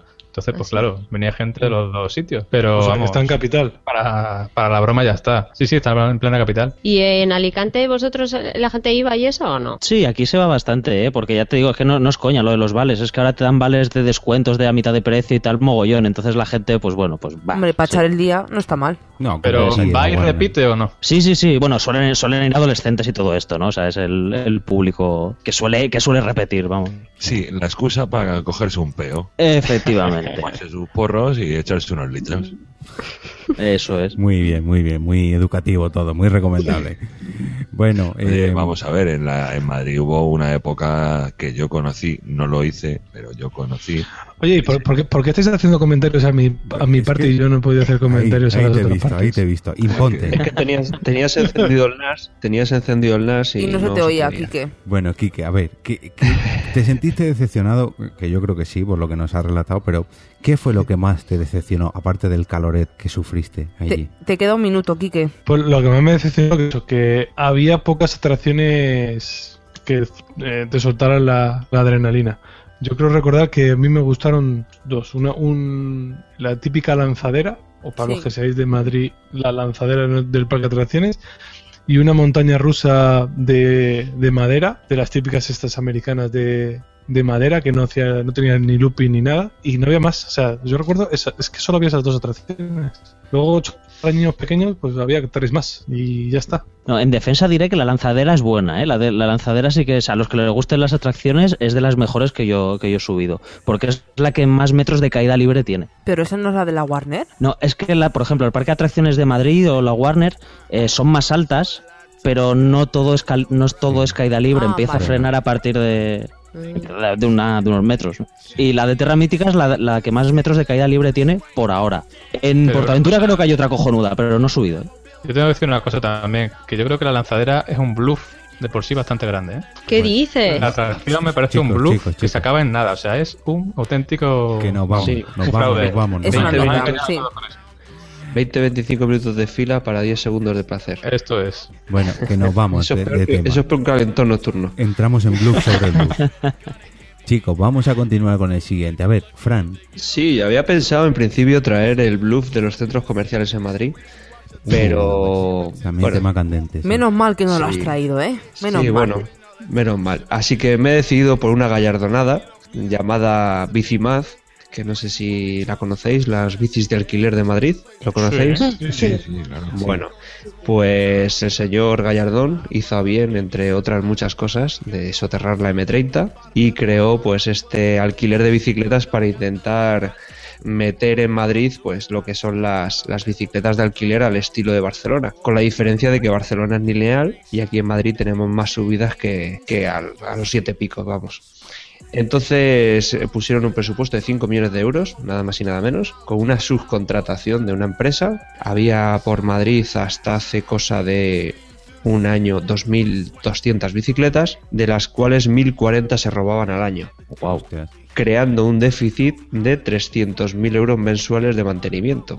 A esto tengo que decir que tampoco me parecen muchas. Para lo que son los habitantes de Madrid, mil bicicletas robadas. Es el pan Hombre, hay que tener en cuenta que las bicicletas de Barcelona, las bicicletas de otras ciudades son totalmente eh, las típicas, de pedales y listo. Aquí tienen una, una especie de... Un motor, ¿no?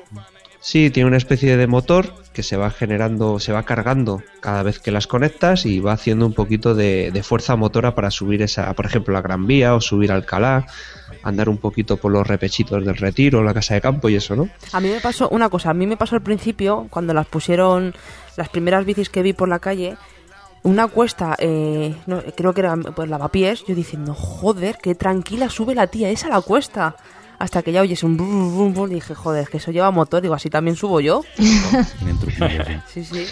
Pero el señor Pues- Gallardón pensó en todo. Sí, bueno, pues te voy a, te voy a decir ahora el, en qué más pensó Gallardón. Eh, el año pasado fueron reparadas de las 2.000 bicicletas 4.500, ¿vale? Solo en el mes de enero a julio se robaron lo que he dicho antes, 1.100. Entonces tiene unas pérdidas la contrata, la contrata de 300.000 mensuales. El rescate, de, el rescate de la señora Carmena que ha propuesto son 3 millones de euros para que intentar sanear las cuentas de la contrata. Así que imagínate, en lo que lleva, en lo que lleva eh, Bicimaz en Madrid ha generado unos gastos de 5.091 millones de euros. Si es que el problema de eso Mm, aquí en. Madrid es que Madrid no está preparada para ir en bicicleta. No tenemos carril bici, o bueno, sí, ahora te ponen en mitad de la carretera, si tienes tres carriles, un carril para ir a 30 en bici, o te cortan como un sol. Venga, esto va a ser ahora para bicicleta, dices tú. Eh, yo pienso que Madrid no está preparada para montar No, en bici. no está. Los conductores no están preparados para, para montar en bicicleta. para convivir en la carretera con bicicletas y los taxistas eh, no saben convivir con bicicletas. Un saludo Postasi, ¿eh? Sí, sí, no, no, yo me refiero a los taxistas aquí en Madrid, Sí. que Postasi es un buen conductor, pero no es de Madrid. no es taxista en Madrid, que estos van por otra... eh, Estos juegan en otra liga, es una liga más pro. Entonces, no sé, ¿habéis Y- usado vosotros la bici de alquiler en alguna ocasión? Eh, no. No. Y de todas maneras, No. es, es una estafa. Es que tienes que sacarte un carné, pagar por sacarte un carné, más Espera, luego espera, pagar. Espera, espera. ¿Alguien, ¿Alguien las ha usado? Es que creo de los que estamos aquí ninguno la ha usado. Yo no conozco a nadie que haya cogido la bicicleta de alquiler. Yo sí conozco a gente. Yo sí, yo, Yo sí conozco conozco gente. gente. Yo, yo también, ¿eh? Conozco mucha gente. Pero esto es como lo de la leyenda de Ricky Martin. No, sí, yo conozco un amigo que la ha visto. No, porque es que yo tampoco conozco a No, nadie. no, yo tengo No, yo amigos sí. que los he visto montando en bici. Yo tengo un compañero de trabajo que va todos los días en, en bici al, al trabajo, pero es que también una de las desventajas de esto, que se supone que es para todos los madrileños, pero por ejemplo, donde vivo yo en Vallecas no llegan. Me tengo que bajar cuatro paradas de metro. Es para la zona centro. No es para el centro. Claro, pero solo, pero es solo M30, que yo vivo en Vallecas, pero yo vivo en el Campo del Rayo, que estoy al lado de estoy al lado del M30. Niña, de tu barrio las pérdidas subirían exponencialmente. También es verdad. Pero da igual, en mi barrio, Bueno, pues, en, en mi barrio no, no tendrían por qué robarlas en principio y, Y no hay. y no hay. No, Pero bueno, es una yo estafa. creo, yo creo que más que nada no renta, no renta aquí en Madrid y, y no por el uso, porque sí, yo veo, por lo menos cuando voy a Madrid, veo mucho extranjero que usa la bicicleta, sobre todo de noche y con un par de copas, pero no sé, es que no, no veo sentido rescatar algo que no se le está dando uso y que está generando pérdidas Sí. continuas. Ya ha habido eso hasta... Ay, perdona. No, sigue, sigue. Que ha habido hasta un muerto ya con la bici esa. Bueno, habrá más de uno seguro. No, o sea, ha habido uno, un chico que la- le, le mató un coche eh, y justo iba con la bici esa. De hecho, hay una unidad, hay una unidad que he estado, he estado leyendo según estaba buscando información, una unidad de agentes de movilidad que se dedica a controlar a los alquileres de las bicicletas. O sea, la, los- la gente, las personas que van con sus bicicletas de alquiler, muchas las paran a ver si van en estado de, de embriagadez o van eh, liándola y si van con la... Porque claro, tú eh, por le- legislación tienes que llevar tu casco, tienes que llevar tus protecciones y aquí la gente mucho va a la aventura. Cojo la bicicleta, me meto en mitad de la gran vía y que salga el sopo que tenga que salir. Pero tiene, es, ¿estás obligado a, a, si coges esas bicicletas llevar casco? Porque yo nunca veo a gente con casco con esas bicis. No, yo tampoco. En, en cualquier bicicleta, Eso sea particular o de alquiler, debería llevar casco. Pero el casco es opcional, porque yo leí eh, que el casco en Madrid no es obligatorio, sobre todo en verano, por el calor, que se te hincha la cabeza y que te pueden dar mareos. Y no te lo puedes quitar luego el casco. Que por ejemplo que para la moto sí, pero no, en serio, esto es real. ¿Que Esto se lo te hincha la en cabeza? una- ¿En serio? Que sí, Mira. por el calor. Esto, esto es eh, muy fácil. Si fuese obligatorio llevar casco, nadie las usaría. O sea, yo me Entonces imagino- directamente dicen que da igual que lleven casco. Me imagino que me para la policía en una bici y me dice, ¿pero que no llevas el casco? Digo, Yo "Es no, que se me hincha la cabeza. Se le echa la cabeza. Eh, leí el año pasado en verano eh, también una iniciativa que se hizo en Madrid de unos tipos de bicicleta de cuatro o seis personas, me parece, en el que ibas con un barril de cerveza. Sí, Sí, lo de, los lo de los- la despedida soltero, sí. Sí, eso está en. Eso sigue. Eso Eso está, muy aquí. fresquito, ¿eh? Sí, sigue todavía, ¿no? Oye, ¿por qué no grabamos un podcast en una bici de esas? Tú fíjate la inteligencia de la gente que alquila esas bicicletas. O sea, estás pagando por alquilar un vehículo en el que tienes que dar pedales para que todos los barriles de cerveza y el camarero te sirvan cerveza.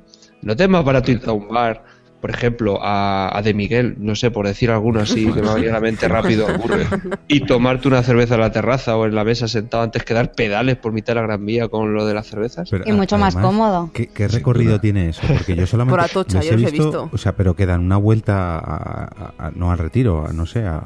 No sé, porque yo he visto. Suben, suben por paseo, suben por paseo del Prado hasta Castellana, dan la vuelta en Cibeles y vuelven a bajar. Y luego que van por Atocha, da la vuelta y vuelve a bajar. Ey, yo quiero Bueno, grabar un podcast espera, ahí. espera, Es espera, que eso, eso no tiene ni pies ni cabeza, espera, porque espera, está fomentando que la gente Vamos Beba. a explicar lo que borracha. es. Eso es. Vamos a explicar lo que es porque Eso es, sí, hay sí. gente que no lo entiende. Ah, Es, es como un ¿cómo decir? Un, un auto, como un tranvía, parecido, parecido a un tranvía más o menos, donde se sientan unas 10, 12 personas a beber, pedaleando, En pero círculo, en círculo. pedaleando a toda hostia. Y O sea, gritando y que- así. Sí, sí. Y luego además hay muchos que hacen trampa y no pedalean. Y Sí, va eso lo he visto yo súper también. está súper lento y claro, para todos los coches, porque eso va por la carretera, los coches para evitarlo es que es, un lo- es que es una locura, porque hay muchas veces que sé que se encuentran dos camiones de esos, dos tranvías de esos a la vez y es que no lo puedes adelantar con el coche. Bueno, que nos hemos ido un poco del bicimat. Bueno, yo quiero decir una cosa del Bicimat. Eh, para sacarte la tarjeta del Bicimat, eh, creo que son 25 o no sé, hay que pagar X dinero, pero si tienes el abono de transporte, te sale a mitad de precio. Es decir, si yo pago el metro es porque voy a ir en metro, no voy a coger bicicleta, ¿no? Vamos, digo yo. Debería entrar en el abono de transporte, al menos. Debería entrar, sí. Claro, estaría, estaría bien, se fomentaría más el uso de esas bicicletas. Si entrara. Más que nada porque luego tienes que pagar el, tra- el trayecto de bici, lo tienes que pagar aparte. Eso es también. Tú pagas un alquiler de no sé cuántos, igual son 5 céntimos el minuto, por decir algo. Y luego la mitad están estropeados o cuando vas a dejar la bici no te cuenta que la has dejado, que me iba a pasar que algún compañero le he ido a hablar con los de Bicima diciendo, oye, que yo hace 5 horas que dejé la bicicleta, no me, no me lo paséis por gastos. Bueno, Frank, córtala que se viene arriba, que está. Que no No, me la mola, me mola que, que, trapo sucio. Venga, saca, siga. Claro. Venga. Oye, para una cosa que estoy en común con Fran, déjame. Espera, hay un trapo sucio de esto es que cuando empezó la primera semana hackearon el sistema de alquileres y pusieron una peli porno. En, en los, en los Vamos, carteles. ¿en serio? Sí, sí, sí. En los paneles informativos estaba una peli porno. Había porno en los paneles informativos de las bicis. Es buenísimo. En otras ciudades eh, eh, también tenéis esto de las bicis, porque sé que en Sevilla, por ejemplo, hay. Y en Barcelona, también. Pero así no es, es diferente. En Badajoz también tenemos, sí. Joder, en Badajoz en- tenéis de todo. Y estuvieron, es lo más, ¿qué te estuvieron, en proyecto, estuvieron en proyecto también en Donosti. No sé si al final las llegaron a, a poner. Ahí va la hostia. Aquí se intentó, pero creo que durarían menos que en Madrid, porque en fin, Alicante es ciudad de macarras, o sea que. Bueno, pues. me he apuntado para la posteridad de lo del casco hincha la cabeza. Yo sabía, yo sabía que mi, mi padre me decía, oye, ponte el casco, ponte el casco que te crece el pelo. Y yo no, no sé, no- a mí no me sirve, ¿eh? No te pusiste el casco. Sí, sí, me lo pongo todos los días y yo sigo igual, ¿eh? Pues ten cuidado en verano, ¿eh? Bueno, vamos a pasar al siguiente bluff que también va a dar mucho que hablar porque yo creo que lo hemos vivido todos. A ver, Rafa, ¿qué, qué gran bluff?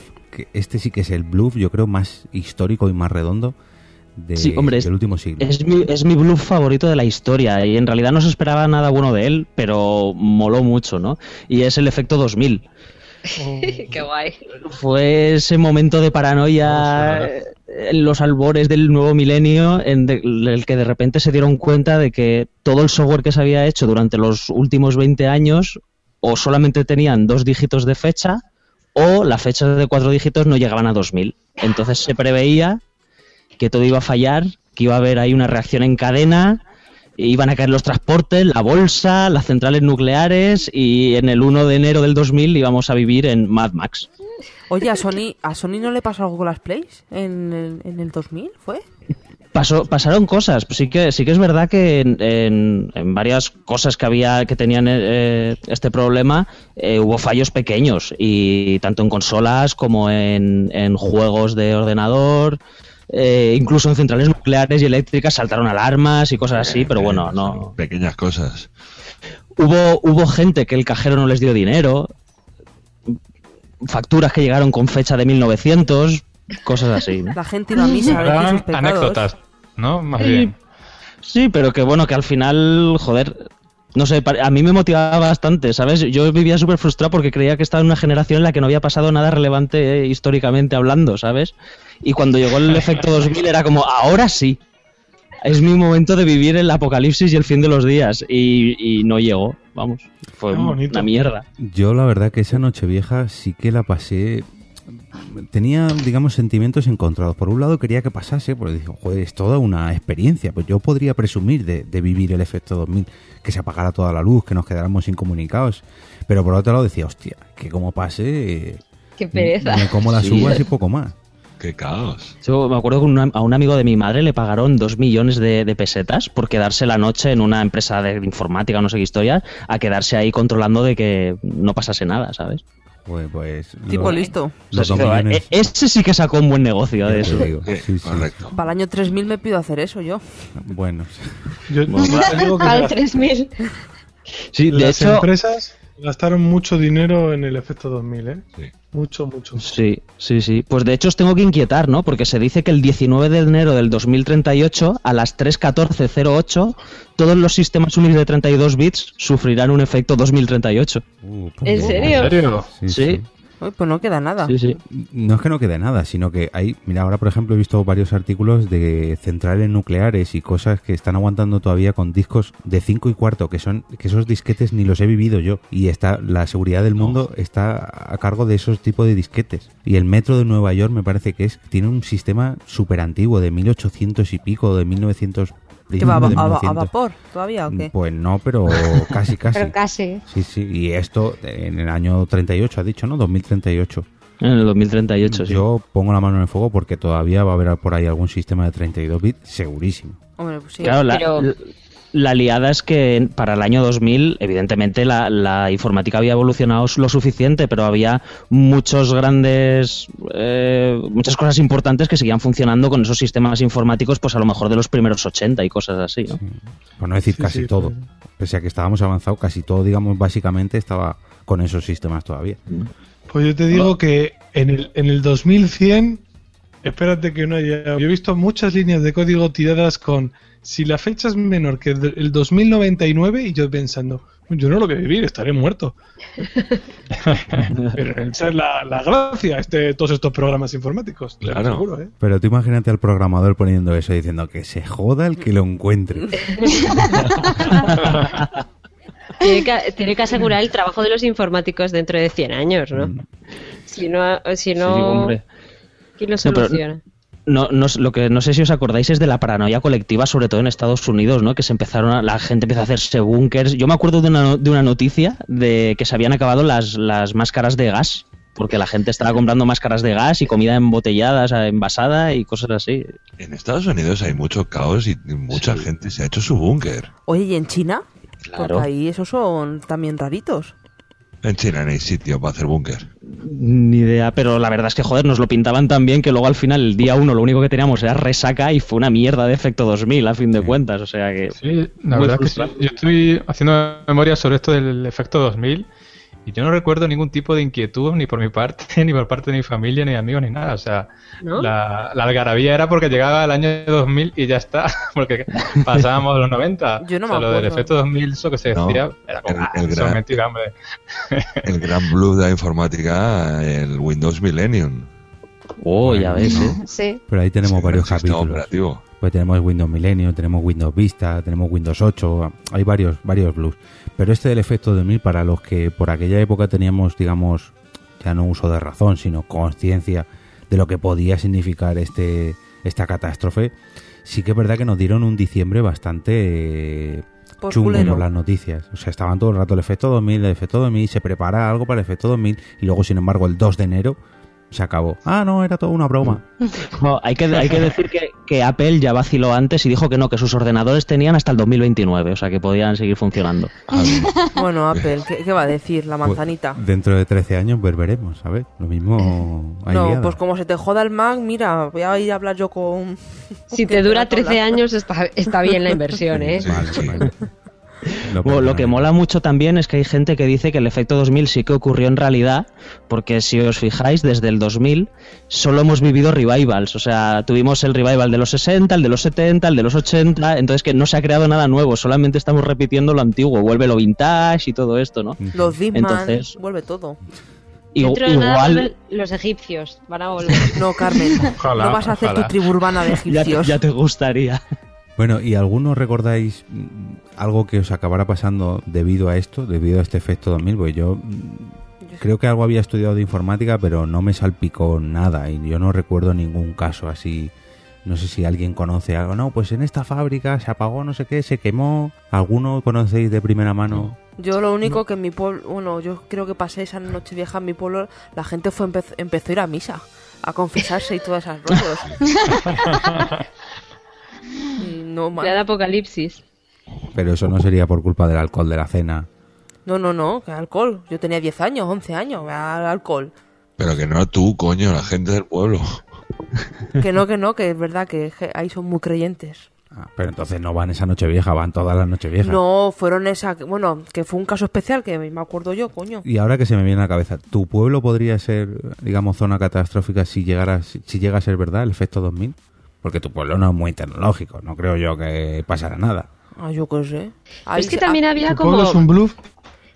No. ¿No había también como... Eh, ¿No os acordáis que también se comentaba como que iba a ser el fin del mundo el 2000? Hubo muchas sectas también que decían que se acababa el mundo y que los mayas, el calendario de los Eh, mayas... Sí, es verdad, lo de los mayas. sí, el sí, sí, 2012. Eso era eso lo- fue- lo- ¿Eso era el Sí, 2012? Fue- una 2012. película. Sí, el calendario De hecho- fue el 2012, sí, sí. Yo creo que no- el, do- el 2012 no trascendió por culpa del efecto 2000, que ya veníamos curtidos. El mundo no se va a acabar ni nada, coño.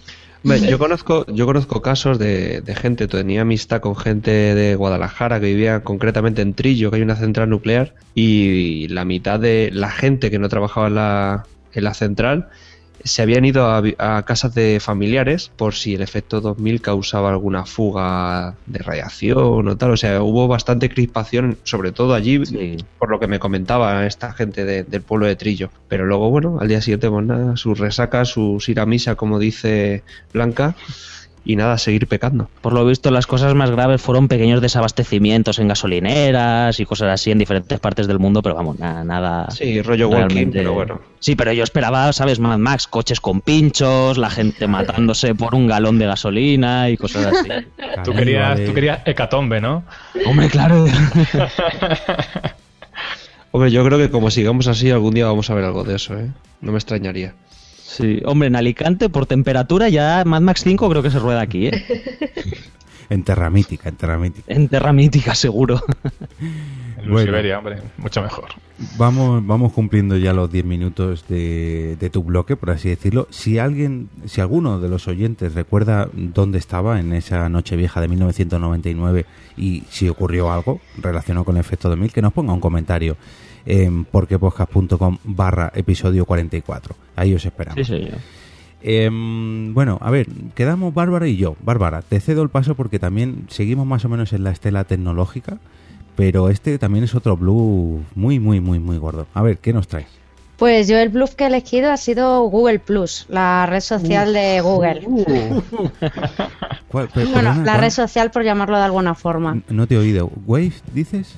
Google Plus es la red social de Google, por llamarlo de alguna forma red social. Porque tiene varias, varias, varias intentonas Google con esto de la red Sí, social. tiene, tiene varias intentonas, porque antes de Google Plus lo intentó con Buzz ¿Ah, y, sí? a- y ahora, hace cosa de dos, tres meses, eh, ha sacado una nueva red social que es Google Space. ¿Ah, sí? Vuelta a Sí. empezar. Está, está pasando muy desapercibida. Voy a meterme en Google Plus a ver si funciona. Google Plus sigue funcionando, afortunadamente, porque todos lo usamos. Y Google, o sea, sacó esta red social, pues yo creo que, bueno, por lo que he estado buscando y tal, para desbancar un poco a Facebook y a Twitter, o sea, ser, digamos, competidores. Y lo que prometía Google Plus es que Facebook en aquel momento no te daba tanta privacidad como ahora de compartirlo solo con amigos o compartirlo con conocidos o con compañeros de trabajo, hacer el tema de los grupos. Y Google Plus lo que te prometía era que con que si tú ibas un día de pedo cuando habías hecho pellas en el curro, que no pasaba nada porque podías decir que no lo compartieses con los compañeros de trabajo y ya está. Y cosas así. Eso en cierta, en cierta, en cierto sentido sí que funciona así. O sea, yo creo que es lo único que eh, prometieron y que es verdad. Pero claro, esto tiene sentido si la gente lo usa. Pero claro, si Claro. no hay nadie que lo use, pues.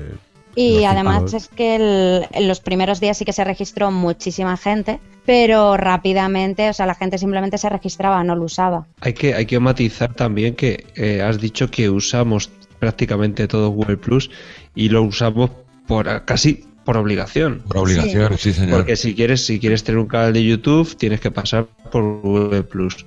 Si quieres tener una cuenta de tal, tienes que pasar por Google Plus. Si quieres tener una fanpage de YouTube, tienes que pasar por Google Plus. Entonces, la Claro. usamos por cojones. Sí, sí, lo usamos forma. más que nada porque como Google vio que su red social no triunfaba, pues dijo, pues como todo el mundo eh, usa Google y cada vez vamos, porque en aquel momento, eh, o sea, Google Plus no tenía YouTube y no tenía muchas de, de las cosas que, que están ahora. Pero, por ejemplo, Hangouts, o sea, salió a raíz de Google Plus. Sí. Un momento, un momento. ¿Me estáis diciendo que yo tengo Google Plus y no lo sabía? Sí. Sí. Cuando Yo, yo, me enteré, yo me enteré el año pasado también, Carmen, no lo sabía. espera, cuando yo me meto en YouTube a comentar algo, lo estoy haciendo por Google Plus. Sí. Sí, El comentario que aparece es de Google Plus, no de YouTube. sí. ¿Y, y, y cómo sé yo mi clave y todo eso? Yo, Porque es tu clave es la misma. ver la de Google. Tu clave es la de Google. Entonces tú, Tú métete- te metes en el, tú te metes en la, en la web, te sale Google, te registras en la parte de tal, le pi- pichas el iconito y te vienen todas las aplicaciones. Eh, Gmail, YouTube, el Drive, Google, para todo la misma contraseña. Tú pinchas en Google Plus y te sale tu perfil. Estoy flipando, hecho- no tenía ni idea de que hecho- tuviera esto. De hecho, tienes foto puesta. O sea, ahora mismo en el Hangout sale tu foto. Cuando, se te, cuando no estás visualizando tu imagen en vídeo, sale tu foto y esa foto la has tenido que seleccionar tú. Y estás desnuda. No, no, no. Además, No soy para nada consciente de, de tener esto. mira. Ya, eh, porque- No, pero no pasa nada, Carmen, no pasa nada. Que... Mira, por ejemplo, la pantalla. ¿Ves aquí que, que no tiene puesto el vídeo, que tiene la foto? Pues Notarás, esa foto es la de su perfil de Google Plus. notarás que a partir de ahora los seguidores tuyos de Google Plus empiezan a dispararse. ¿Sabes por qué creo que lo tengo? Porque hice un curso de nuevas tecnologías, ya ves. Y creo que teníamos que hacer algo con Google Plus, era por eso. No, pero es que realmente si tú tienes una cuenta de Gmail, simplemente ya Google Plus. Correcto. Es que se crea Claro. automáticamente, no eliges tú el crearte Google Plus. O sea, en el momento en que salió, que fue en 2011, tú sí que tenías que registrarte y decir, yo quiero Google Plus. Y por invitación, además. Y por invitación, que si no te invitaban, no te, o sea, no podías. Que yo me acuerdo que, que mi jefe consiguió, o sea, tenía unas invitaciones y me pasó a mí una y estuve trasteando con, con la red social y fue en plan de, pues menuda mierda porque no hay nadie. Exactamente.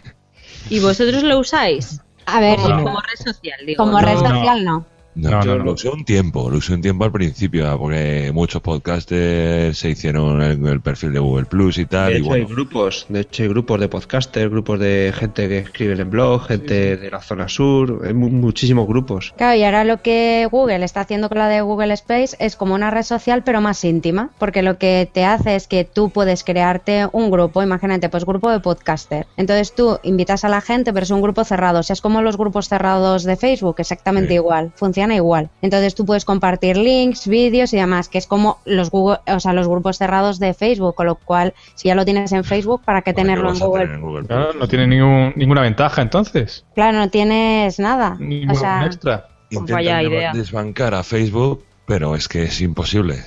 Y luego esto, es como, además- esto es como intentar, es como intentar desbancar WhatsApp. Es que no puedes, está tan instaurado, está tan acogido por la sociedad que es imposible.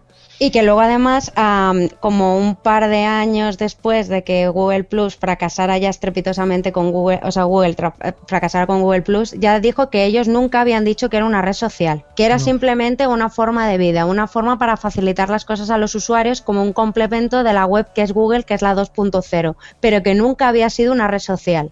Ah, bueno. Que, que era un experimento dices, sociológico. Pero si tú me lo anunciaste en 2011 como red Qué social, grandes, como la red social definitiva. Ahora me estás diciendo que no es una red social. O sea, era un poco confuso. Yo quiero defender una cosa de Google Plus y es que eh, lo que tú publicas, claro, también hay que reconocer que como pertenece a Google, pues esto es un poco lógico. Lo que tú publicas, por ejemplo, nosotros cuando posteamos algo en la cuenta de Google Plus del podcast, a la hora de buscar, por ejemplo, ponemos el título de un capítulo. ¿Por qué, ¿Por qué debes unirte a una tribu urbana? Pues aunque no esté bien indexado, digamos, nuestro blog, no aparezcan los primeros resultados. Lo que sí que aparece es ese post que pusimos en Google Plus. O sea, esto sí que, digamos, ayuda mucho a posicionarse dentro, lógicamente, de la búsqueda, de las búsquedas de Google. Sí, tiene eso sí. mucho sentido. Hmm. Pero es lo Lo único. único bueno que tiene Google bueno. Plus es eso, que te ayuda a posicionar en Google. Eso es. Por eso todas las empresas tienen que tener una página en Google Plus, aunque no lo ve nadie. Solamente para eso, para posicionar. Sí, eso es, es que, eh, como es, Eh, la opción número uno en posicionamiento de, de una empresa. Que además a mí me parece un juego un poquito sucio de Google tener que obligarte a hacer una cuenta de Google Plus cuando todo el mundo sabe que es que Google Plus realmente, o sea, es una red social muerta. O sea, tú no te metes en tu perfil de Google para ver qué han puesto tus amigos, ¿sabes? Ni nada por el estilo, al contrario que tú haces, por ejemplo, en Facebook o en Twitter o incluso en Instagram o en cualquier otra red social. Hmm. Que, pero Google Plus yo creo que fue de dentro de las redes sociales como el mayor batecazo porque incluso MySpace tuvo su éxito en su día. Pero Google MySpace Plus nunca Hasta Second Life. Estuve a puntito de traer Second Life como gran bluff. Que Bueno. Fue un bluff horrible. Pero tuvo su pico, o sea, vale, sí, fue un blues, pero tuvo su pico. Google Plus lo único que tuvo su pico es, digamos, de pedir la invitación a la beta, entre comillas. Luego ya es que no levantó cabeza nunca. No. Mira, mi, mi compañera de cuarto de Erasmus trabajaba en Second Life. O sea, su trabajo era meterse en Second Life y era un, un avatar de ahí dentro y, y hablaba con la gente y pues... ¿Y cuánto tardó en encontrar otro Yo esto trabajo? que nunca lo llegué a entender del todo, la verdad. Nunca... Pues mira, era de la casa encendida. Entonces ella era el avatar de la casa encendida y cualquier persona que entraba pues le informaba, pues tenemos esta exposición, tenemos esto, esto. Y, y ese era su trabajo. Claro. Esto, esto nos lo has contado en otro capítulo ya, no sé en cuál, pero Ah, sí, sí, me suena, me Me suena. mí. repito ya. Bueno, Bárbara, algo para finalizar tu gran bluff. Eh, ¿Qué esperabas tú de, de Google Plus y, y qué te encontraste en realidad? A ver, yo de Google Plus lo que me esperaba era lo que prometían, que era una red social con muchas más características que las que tenía en su momento Facebook. Pero cuando entré y me di cuenta que tenía más, o sea, lo único que te mejoraba era la privacidad y que encima nadie usaba la red social, que realmente una red social es eso, es para relacionarte con la sociedad. Si no hay nadie, pues no te puedes relacionar. Entonces fue un poco batacazo. Sí, la verdad que sí. Lo que me extraña todavía es que siga activo, por así decirlo. Pero claro, con la inquina con la que la han metido a cucharadas delante de todo el mundo, que te la han obligado, pues Es tráfico, al fin y al cabo. sí. Por lo menos con Google Space sí que están siendo más discretos y tampoco te lo han vendido como una red social, por así decirlo, sino que sí que te lo han vendido como es, o sea, una mini red social, pero para cosas íntimas, que es como hacer, pues eso, lo que he comentado antes de grupos cerrados en Facebook, que es lo mismo. Google Ah, Space, eso- has dicho, ¿no? Google Space, sí. Es que Venga, eso, a buscar eh, su perfil de Google Space. eso no es como tener un WhatsApp, un grupo de WhatsApp con tus amigos. Sí, lo que pasa es que como puedes, o sea, se supone que es más cómodo porque puedes hacer álbumes de fotos o puedes, que eso por ejemplo no te lo permite hacer WhatsApp, o puedes hacer, pues eso, subes los vídeos, los enlaces y luego puedes poner leyendas, luego tiene como una especie de buscador, entonces tú puedes buscar cierto mensaje que está relacionado con etiquetas, o sea, es más cómodo así, pero es que es lo mismo que los grupos cerrados de Facebook, es que funciona exactamente igual, porque tú en los grupos cerrados de Facebook, bueno, en cualquier grupo, puedes hacer los álbumes de fotos, puedes subir los vídeos, puedes crear eventos, puedes hacer todo eso. Entonces no, no aporta nada nuevo. No sé si poco a poco irán mejorándolo un poco, pero ahora mismo, a día de, hoy, no, aporta nada. Mira, otro gran bluff dentro de Google que en realidad no ha sido bluff, es el cierre de FeedBurner. ¿Cuántos años llevamos escuchando que van a cerrar FeedBurner? Esa sí que es un bluff, porque no, no, es que sí, no, no, lo vamos a cerrar. No, no, el año que viene ya se va a cerrar. Han pasado cuántos, 5, 6, 10 años desde que dijeron que iban a cerrar FeedBurner y ahí sigue funcionando. Porque genera dinero eso. No, no, sí es gratuito, no, que, hombre, como no sea por publicidad, como todo lo de Google, pero Por eso. Es que ¿por qué lo van a cerrar? Si genera dinero, aunque sea poco, y el Claro, si tráfico no, igual. le- si no les cuesta mucho el mantenimiento, es eso, es por ejemplo como Google Plus, o sea, realmente tampoco, o sea, tiene mucho éxito, pero es que tampoco me imagino que les costará, porque ahora mismo es como tener una cuenta de Google que está todo unido, te da igual tener el perfil que no. yo lo dejaría nada más que para eso, para mantener las cuentas de la gente, para loguearse en los sitios como, digamos, un, un perfil único para todos los servicios de Google, que es la propia cuenta de Gmail. Bueno, chicos, si os parece, vamos con el último bloque, que es el mío, me he quedado yo el último. Quizás yo creo que es el tema más, el bluff más serio de todos, pero seguro que todos vamos a tener una pequeña experiencia con lo que traigo yo. Yo he escogido el euro. Uh, qué buena. El euro es esa monedita que llegó a nosotros eh, por allá por 1999, después de varios años muy, ¿cómo decirlo? Muy que sí, que va a llegar hasta aquí, que no, que sí, que ya está aquí el ECU, no, ahora lo vamos a llamar euro, pero va a ser la, la divisa es uno por uno con los antiguos ECUs.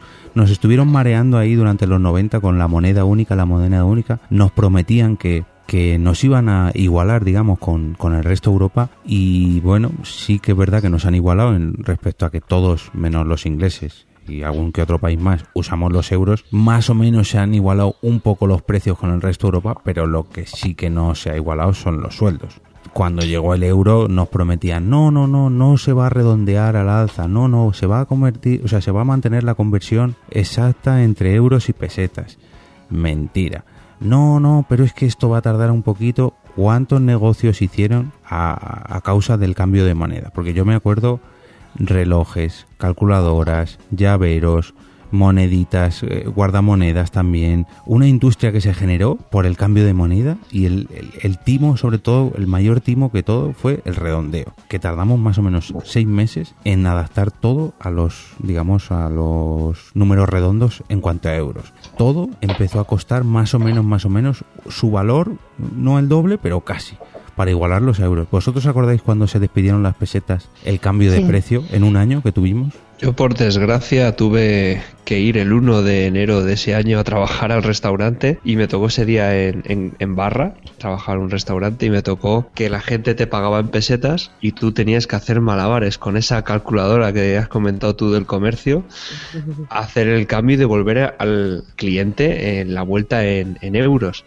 O sea, eso para ese primer día, esas primeras horas fueron un horror. O sea, el tío te pagaba en pesetas, tú tenías que echar el cálculo, devolvérselo en euros y tenías dos cajas, una con euros y una con pesetas, era un caos. Luego cuadrar la caja era horroroso. O sea, fue Los seis primeros Horrible. meses fue bastante jodido acostumbrarnos. Ahora ya, pues bueno, la gente no suele pensar en pesetas. Yo todavía lo sigo Hombre, yo haciendo sí. para algo. Yo no sí sé que pienso en pesetas. Yo sí. Yo también. A mí no se me olvidan, ¿eh? A mí cuando vas a un sitio y te dicen, no, si son 50 eurillos, ¿qué cojones? Son 8 mil y pico pelas. Pues yo no, yo ya no sé pensar en pesetas. A mí cuando me dice alguien un precio en pesetas, o sea, no tengo ni, ni idea de lo que me está diciendo. Oh, pues yo sí. Hasta en reales, si quieres. Bueno, Yo con cifras grandes de millones. Joder, cómo se Cuando nota te dicen, esa maneja. casa le ha costado 450.000 euros. Y digo, ¿eso cuántos millones son? Porque no me hago la idea. Sí, a mí me pasa con las, con las grandes también, ¿eh? Es que no estáis, no estáis acostumbrados a mover, a mover No, pasta. La verdad es que no. Y lo viejos, lo viejos que nos hace parecer, porque claro, nosotros antes oíamos a nuestros abuelos hablar de los reales, eran, ¿no? Sí. Los Sí, o los- o las los perras francos. y las perras chicas. Eso era, un, digamos, una expresión de viejos, pero ahora, sin embargo, mm, todo lo que sean mayores de 16 años o 10 y... Vamos a decir 14. Con 4 años ya empiezas a pagar. A partir de gente de mayor de 14 años ya somos viejos, viejos, porque utilizamos presión- expresiones de yo con 500 pesetas salía y me sobraba dinero. O tu abuela me es daba, me daba 100 pesetas y ibas al cine. indignante. ¿Quién no conoce el talego? Pues por desgracia, claro que sí. por desgracia cada vez duros. menos. Antes ibas a recreativo y echabas 5 duros. Ahora Sí. vas a recreativo y echas un pavo. Echas- o sea, hemos pasado de 25 pesetas por echar una partida a echar un euro. Bueno, ¿y, Eh, qué- y qué me decís de dejar las propinas? Porque con el cambio de moneda se acabaron las propinas durante una temporada porque no sabías cuánto estabas dejando. O a lo mejor le dejabas pesetas porque, claro, ya no, no iban a tener valor. Y las calculadoras conversoras que te daban. ¿Quién no, quién no ha tenido una calculadora de esas? Azules con las letras amarillas. azules, eso es. Y lo que, has comen- lo que has comentado tú antes, la bandejita esta para guardar las monedas de distintos países, para hacerte la colección. Eso Sí, es verdad. Sí. Pues la tuve. El otro, a raíz, a raíz de que empezaste a hablar y comentaste en el grupo lo de lo del euro, me dio por curiosear, ¿no? A ver el tema de la peseta, el euro y tal. Pues todavía el Banco de España Acepta pesetas. eh, Sí, te echa- cambia pesetas. Sí, echa en falta mil y pico millones de pesetas. Y de hecho yo, nostálgico. yo Mil y recuerdo, pico. Yo recuerdo eh, mi madre en el cambio este de, de la ropa de verano a invierno, eh, aparecieron en la chaqueta dos mil pesetas y yo fui al Banco de España que me las cambiasen. Y me dieron ahí, creo, no, no llegó a 12 euros. Joder. No, no, es que te hacen la conversión justa y medida, ¿eh? 11 euros y pico con no sé cuánto. Yo de lo que me acuerdo de la llegada del euro fueron los, los anuncios chulos que hacían en la televisión con musiquita y eso. De la Sí, eran familia de- esa. sí. Eran de dibujos, ¿no? Había unos de el dibujos. euro de- de es ya dibujo. nuestra moneda y no me acuerdo. El euro, moneda única. Sí. Y no tuvisteis la bolsita esa que te venía, una moneda de dos euros, dos monedas de uno y sí. cosas así, ¿eh? Ah, el, pues el- no. el kit de iniciación ese está de puta Ah, madre. sí, es verdad, sí, no me acordaba yo. Sí, El sí. kit Fui a starter. propósito al cajero a sacar dinero para ver los billetes. Para tener billetes Sí, de sí, es euros. verdad. Pero es que eso te pasa ahora. Sale un billete nuevo de 20 euros hace poco y había un montón de gente que iba al banco. Oye, quiero un billete de 20 euros de los nuevos. Yo me acuerdo que, que yo lo ve, yo, o sea, yo era, yo era pequeña cuando salió el euro, pero recuerdo que mi abuela nos regaló antes de que saliese billetes para que los viésemos. Y, y luego, aparte que eso, te- tú tenías tu colección y te ibas en plan de tú, yo sé yo. Qué guay. Yo tengo todavía una hucha que los primeros euros así que tenía, que eran de otros países, los guardaba. Y tengo como cuarenta y pico euros ahí guardados que son todo de monedas de distintos países. Yo recuerdo de gente que coleccionaba las monedas de 20 céntimos del 2002 porque decían que esas en un futuro se iban a revalorizar. Las Solo de esas. 20, ¿En serio? Sí, las de 20 céntimos del, del año 2002 que se hicieron muy pocas. Al principio, cuando entró el euro, evidentemente, como no estaba extendida la moneda, solo veíamos monedas españolas. Y cuando empezó a llegar la moneda extranjera, eh, llegabas al restaurante y decías, oye, esta es buena, esta es mala, ¿me la van a colar? ¿No me la van a colar? Entonces ya a vosotros os ha pasado de, de echar mano a la, a, la, a la cartera, ver todas las monedas y ver que, hostia, esta no es española. ¿Será buena o no será buena? Porque no sé si sabéis que en uno de los países sudamericanos usan más o menos la misma forma de moneda, pero el valor no es el mismo. En República Dominicana. Es- y en Hmm. muchos, en Me muchos, traje una bolsa así llena. pues a muchas, muchas personas se las han colado como si fueran dos euros. Que Sí. me parece que al cambio no llegaba ni a 20 céntimos. A mucha gente se las han colado. Sí, de hecho esa moneda yo me dieron a mí una vez una y yo la, la llevo la llevo en el bolso, la, bueno, la llevaba en el monedero y de esto que por la mañana se levanta Jorge y no tenía dinero suelto que dice, va, voy a coger la dinero blan- a Blanca. ¿Y que cogió? La moneda falsa que no te la coge ni encima ni una máquina. Y, ni la eh, máquina de tabaco ni nada. Ese día mm, Jorge no se tomó el sándwich y la Coca-Cola en el trabajo. Pero eso fue por quitarme a mi dinero, sin con Bueno. mi consentimiento. Para ir finalizando con el tema del euro, no sé si vosotros eh, recordáis la lucha interna que había en, en los, en los puestos de frutos secos y tiendas de chucherías, porque claro, pasábamos de que los chicles eran de 5 pesetas a tenían que ser 3 céntimos. Entonces, como era ilógico usar 3 céntimos, lo que hicieron fue subirlo a 5 céntimos de euro pesetas, ¿no? y, y su- supuestamente aumentar el tamaño de los chicles, pero... No los que aumentaron. No, que eso yo fue con eso- Exactamente. El gran engaño.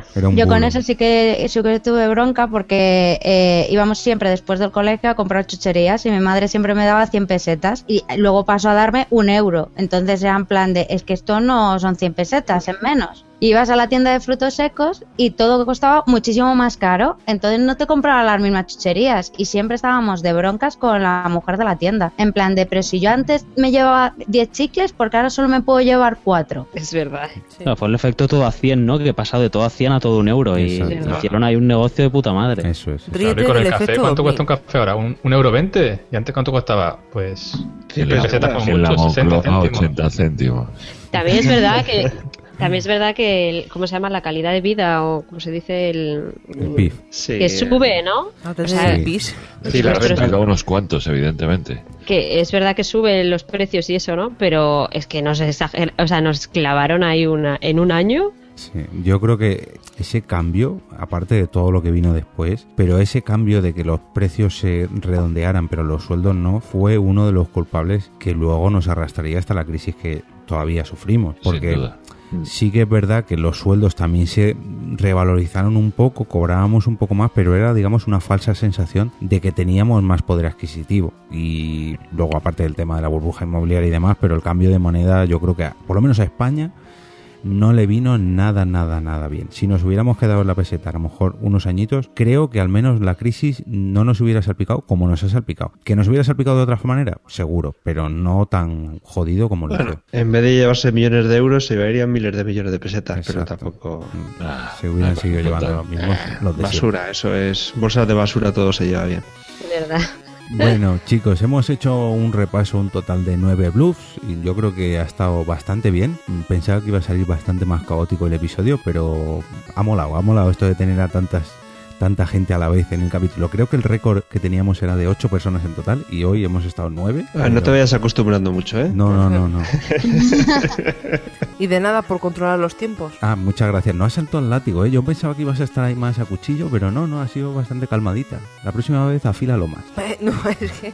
Está viendo la manzana y está enamorada y está ahí. Sí, verdad, es disfruta- que- Disfrutando, está disfrutando. Sí, sí. Bueno, Alfonso, Rafa, mm, se lo decimos a todo el mundo, aunque ahora mis compañeros se me echarán encima, como en todos los episodios, pero la siguiente vez que queráis volver a participar no tenéis nada más que decirlo porque nuestras puertas están abiertas para todos los invitados que quieran o que ya se hayan pasado por aquí. Y mm, que nada, lo que le decimos a todo el mundo, ha sido un placer teneros por aquí en este par de horitas y esperamos que hayáis disfrutado tanto como lo hemos hecho nosotros. Desde luego que muchísimo, ha sido un gustazo, ¿eh? Pues nada, que muchísimas gracias y que repetiré seguramente, incluso sin él, seguramente. Que un placer. Perfecto, pues muchísimas gracias chicos. Recordaros que podéis escuchar este episodio el próximo día 15 y nada, vamos a ver si empezamos con el Zulo del Becario, juego de promos, sorteos, etcétera, etcétera, etcétera. Chicos, venga, a dormir que es muy tarde y nosotros seguimos aquí por otro lado. Que os sea leve. Hasta luego. Adiós. Hasta luego. Un placer, chicos. Igualmente.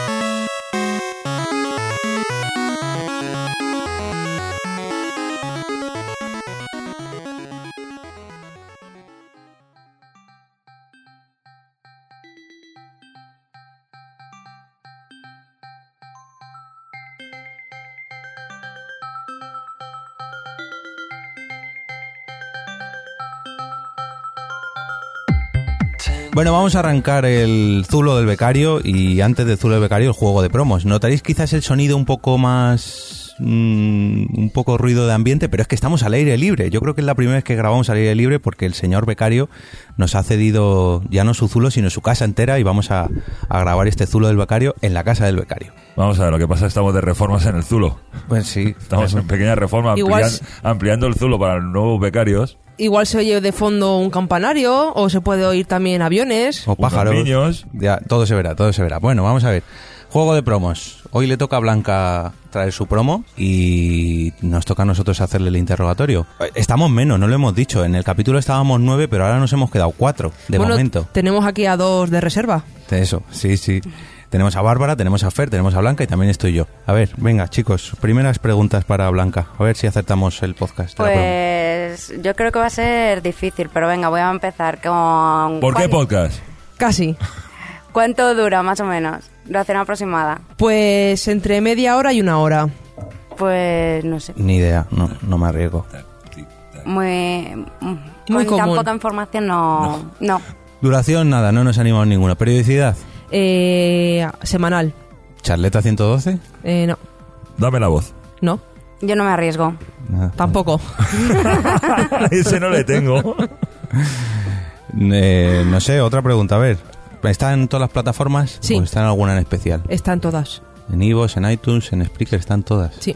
Joder, está poniendo difícil hoy. Joder. Sí. Eh, bueno, Vale, dinos más o menos la temática del podcast. sí, en dos palabras. Eh, metapodcasting. ¿El Metapodcast? Sí. ¡Oh! Joder, qué ganador. Bueno, pues eh, me toca a mí elegir el regalo, pero antes de decir el regalo, el regalo vamos a escuchar la promo de El Metapodcast. ¿Qué esperas escuchar de El Metapodcast? En el Metapodcast me gustaría escuchar toda esa faceta del podcasting a la que yo no llego. Me gustaría escuchar eh, las distintas historias que, que van llevando en su vida todos los podcasters de distintos, distintas zonas del globo. todo aquello del podcasting a lo que yo no puedo acceder o consumir por el idioma. tan amplio el abanico de posibilidades que realmente me resulta pues casi imposible enumerar lo que me, me gustaría escuchar en tu, en tu proyecto. Pues mira, esta es la pregunta que más me gusta de todas las que me has hecho, porque me da la oportunidad de sentirme casi coproductor tuyo en el Metapodcast, y eso es todo un lujazo. En el Metapodcast me gustaría escuchar las novedades de podcasting de otros países, que sepamos lo que ocurre en otros lugares, qué hacen, cómo lo hacen. Pues yo, para serte completamente sincero, no espero absolutamente nada del Metapodcast. Tú harás lo que te dé la gana, evidentemente que para eso tienes mucho conocimiento. Entrevistas. Entrevistas. Podcast. Existen podcast y el Metapodcast.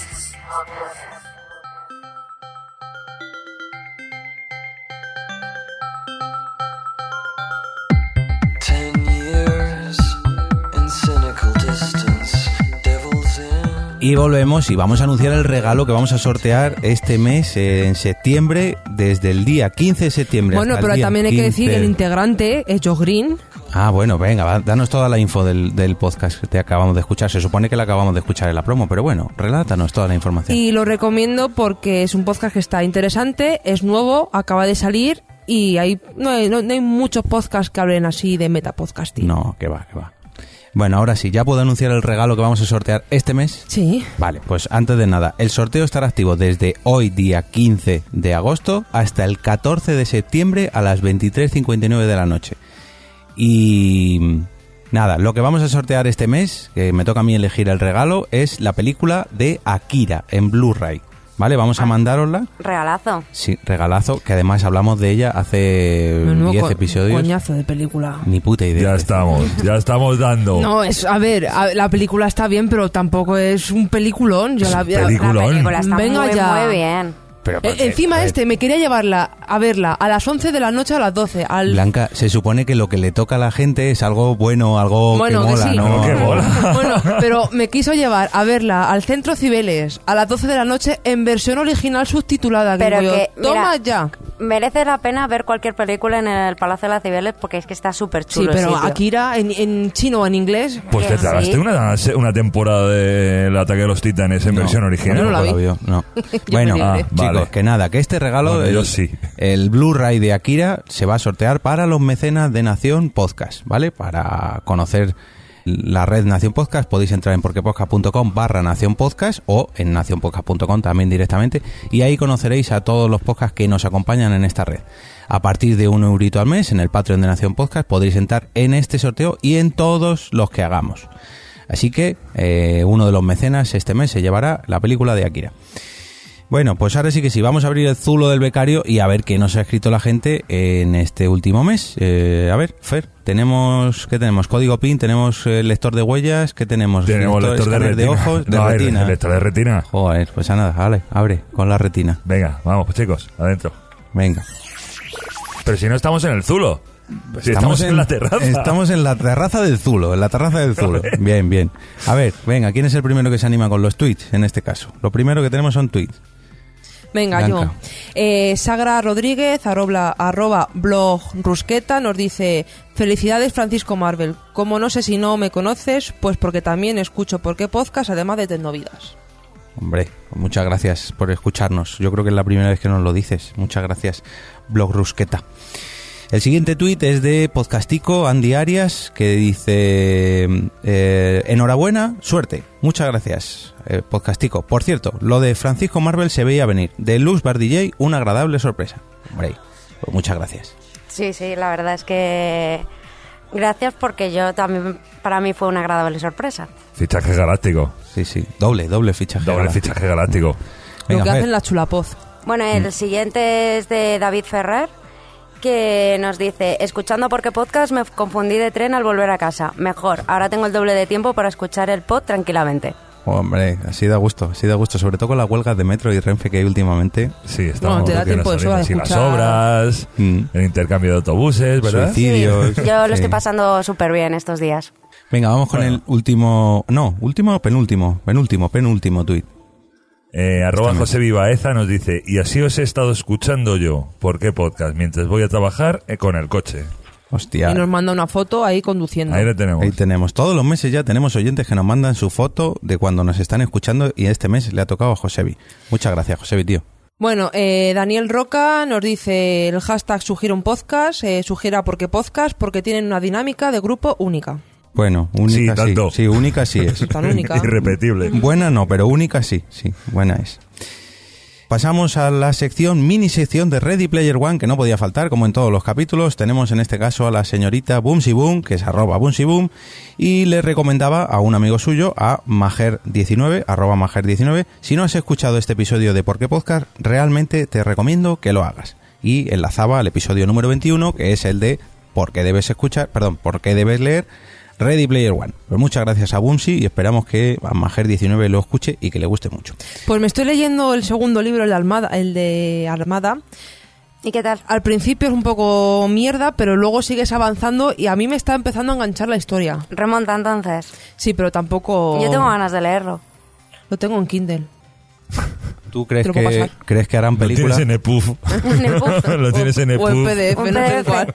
¿Que- ¿Crees que harán película como de Ready Player Eh, One? no, No. Uf. A ver, está bien porque te cuentan, a mí me interesa lo que pasa ahí, el padre y el hijo. Lo, lo demás, las cosas de los aliens y eso, pues como no me entero, me da igual. Ah, que va de aliens. Sí, va de armada el juego. Venga, que te lías, que te Venga. lías. Siguiente comentario. ¿Te toca a ti, Blanca? Acabo de leer el de No, la- me, me Ah. toca, me toca a Uy, mí. perdón, que voy al revés, voy al revés hoy. que es en Evox de Carlos Gómez, que nos dice, viva la faja, hasta he hecho un hashtag con ello, cinco palabras, cinco Hs.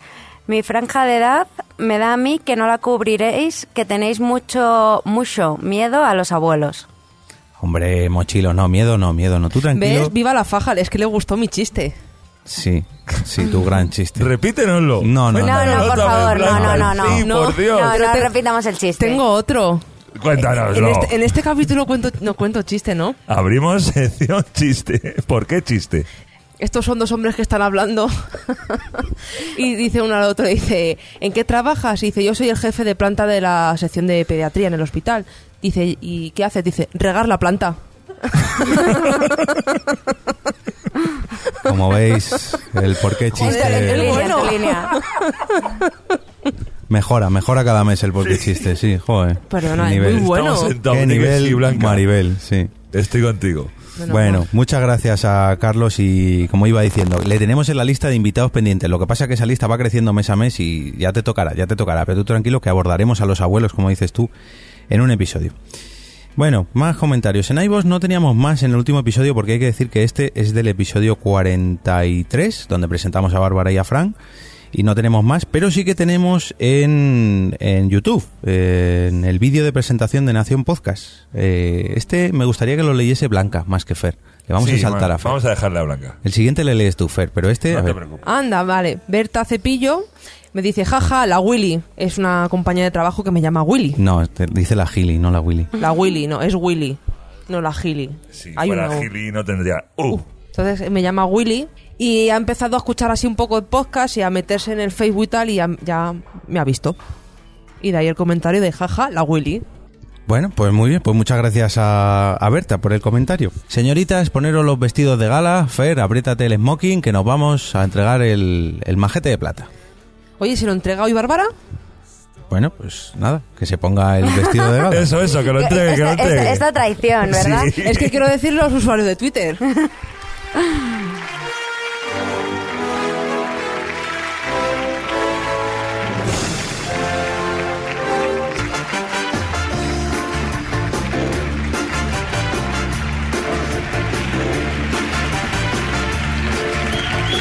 Bienvenidos a una nueva edición de nuestra humilde gala de premios, la ya tradicional e inevitable entrega del Majete de Plata. El ganador del premio Majete de Plata de agosto de 2016 es para... No, no, espera, espera, no, otra con el es para no, es para no, es... Es- no, ella es dices que es para. ¿Qué más, No, ¿qué más te da si decir dices que el es? ganador, tienes que decir el ganador es, no, es para. The Es winner para. i- and the winner is. Que da igual, que lo has dicho muy bien. Venga, vale, lo repito, lo repito. El ganador del premio Majete de Plata de agosto de 2016 es... Jenny 1919. Otra vez con el para. O Jenny Jenny 19. Jenny Jenny 19. Jenny Jenny 19.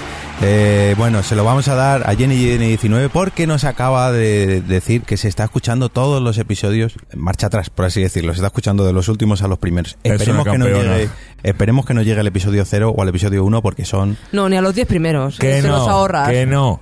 Todo forma parte de la historia. Que no. Claro, si eso es, es muy tierno, ver cómo, cómo, cómo fue tu Tú no primer conocías episodio. lo que estábamos grabando en ese... ¿Cómo fue tu primera vez? En esa época. ¿Cómo fue tu primera vez, No, Blanca? no la voy a contar, pues no quiero darle promoción con el que grabé. Venga, chicos, que nos toca despedirnos ya. Que solamente decir que esperamos Que no, que tengo que decir los usuarios de Twitter. Ay, venga, Venga. rápido, por favor. Voy a decir los que estamos aquí. No, di todos, que para eso son integrantes, miembros honoríficos del podcast. Bueno, pues tenemos aquí que, que es arroba 13 bicis, Bien. Hola, hola.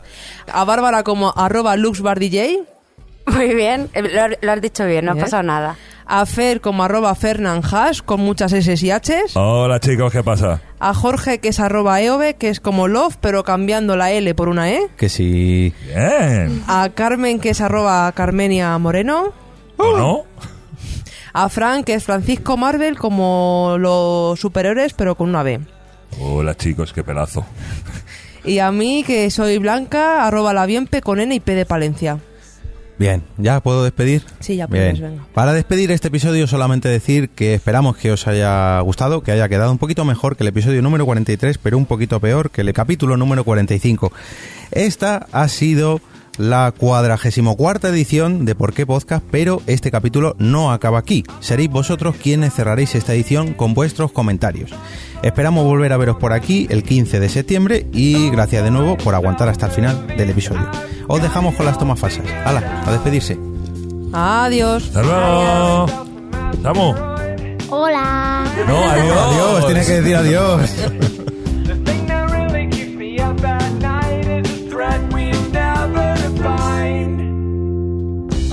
Prophet of the sea, here to save mankind. If everyone here listens to me, Blanca, por favor, cierra la puerta que me van a estar oyendo los vecinos. Mejora. ya tenemos nuevos oyentes. please pray the orcas. Pero tú sabes lo de María Carey es puta, ¿no? No, todavía no. ¿No lo sabías? Ah, vale, No. vale. Ahora. No, en mi, en mi podcast no, lo- o sea, no lo suelto. Hostia, en el nuestro sí, ¿no, cabrón? Por culo a todos los demás podcasts. I am a prophet of the sea, here to save mankind. Terra mítica. Per- perdón un segundo que interrumpa. Hay alguien que está respirando encima del micro, no sé quién es. Ahora ya no respira. Ahora podéis respirar, ¿eh? Sí, sí. Nos vamos a ahogar todos. Si se muere alguien, ya sabemos quién es.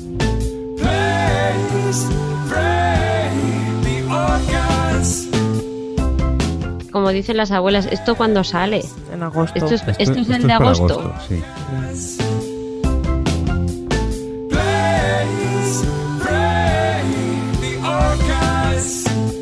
Y ya. Vale. Yo para el de septiembre, como Jorge no está, yo si queréis algo de host, lo que es que Sí, pues con lo bien que te va la estoy- conexión, no me jodas. Eh. Tú grabas a tu bola, nosotros a la nuestra. orcas. A Bárbara como ar- arroba LurzmarDJ. ¿Lugar qué?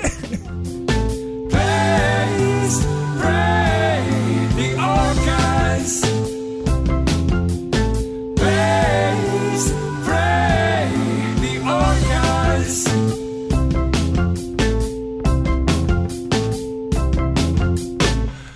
Ahora. Adiós. Bien, ahora sí que sí.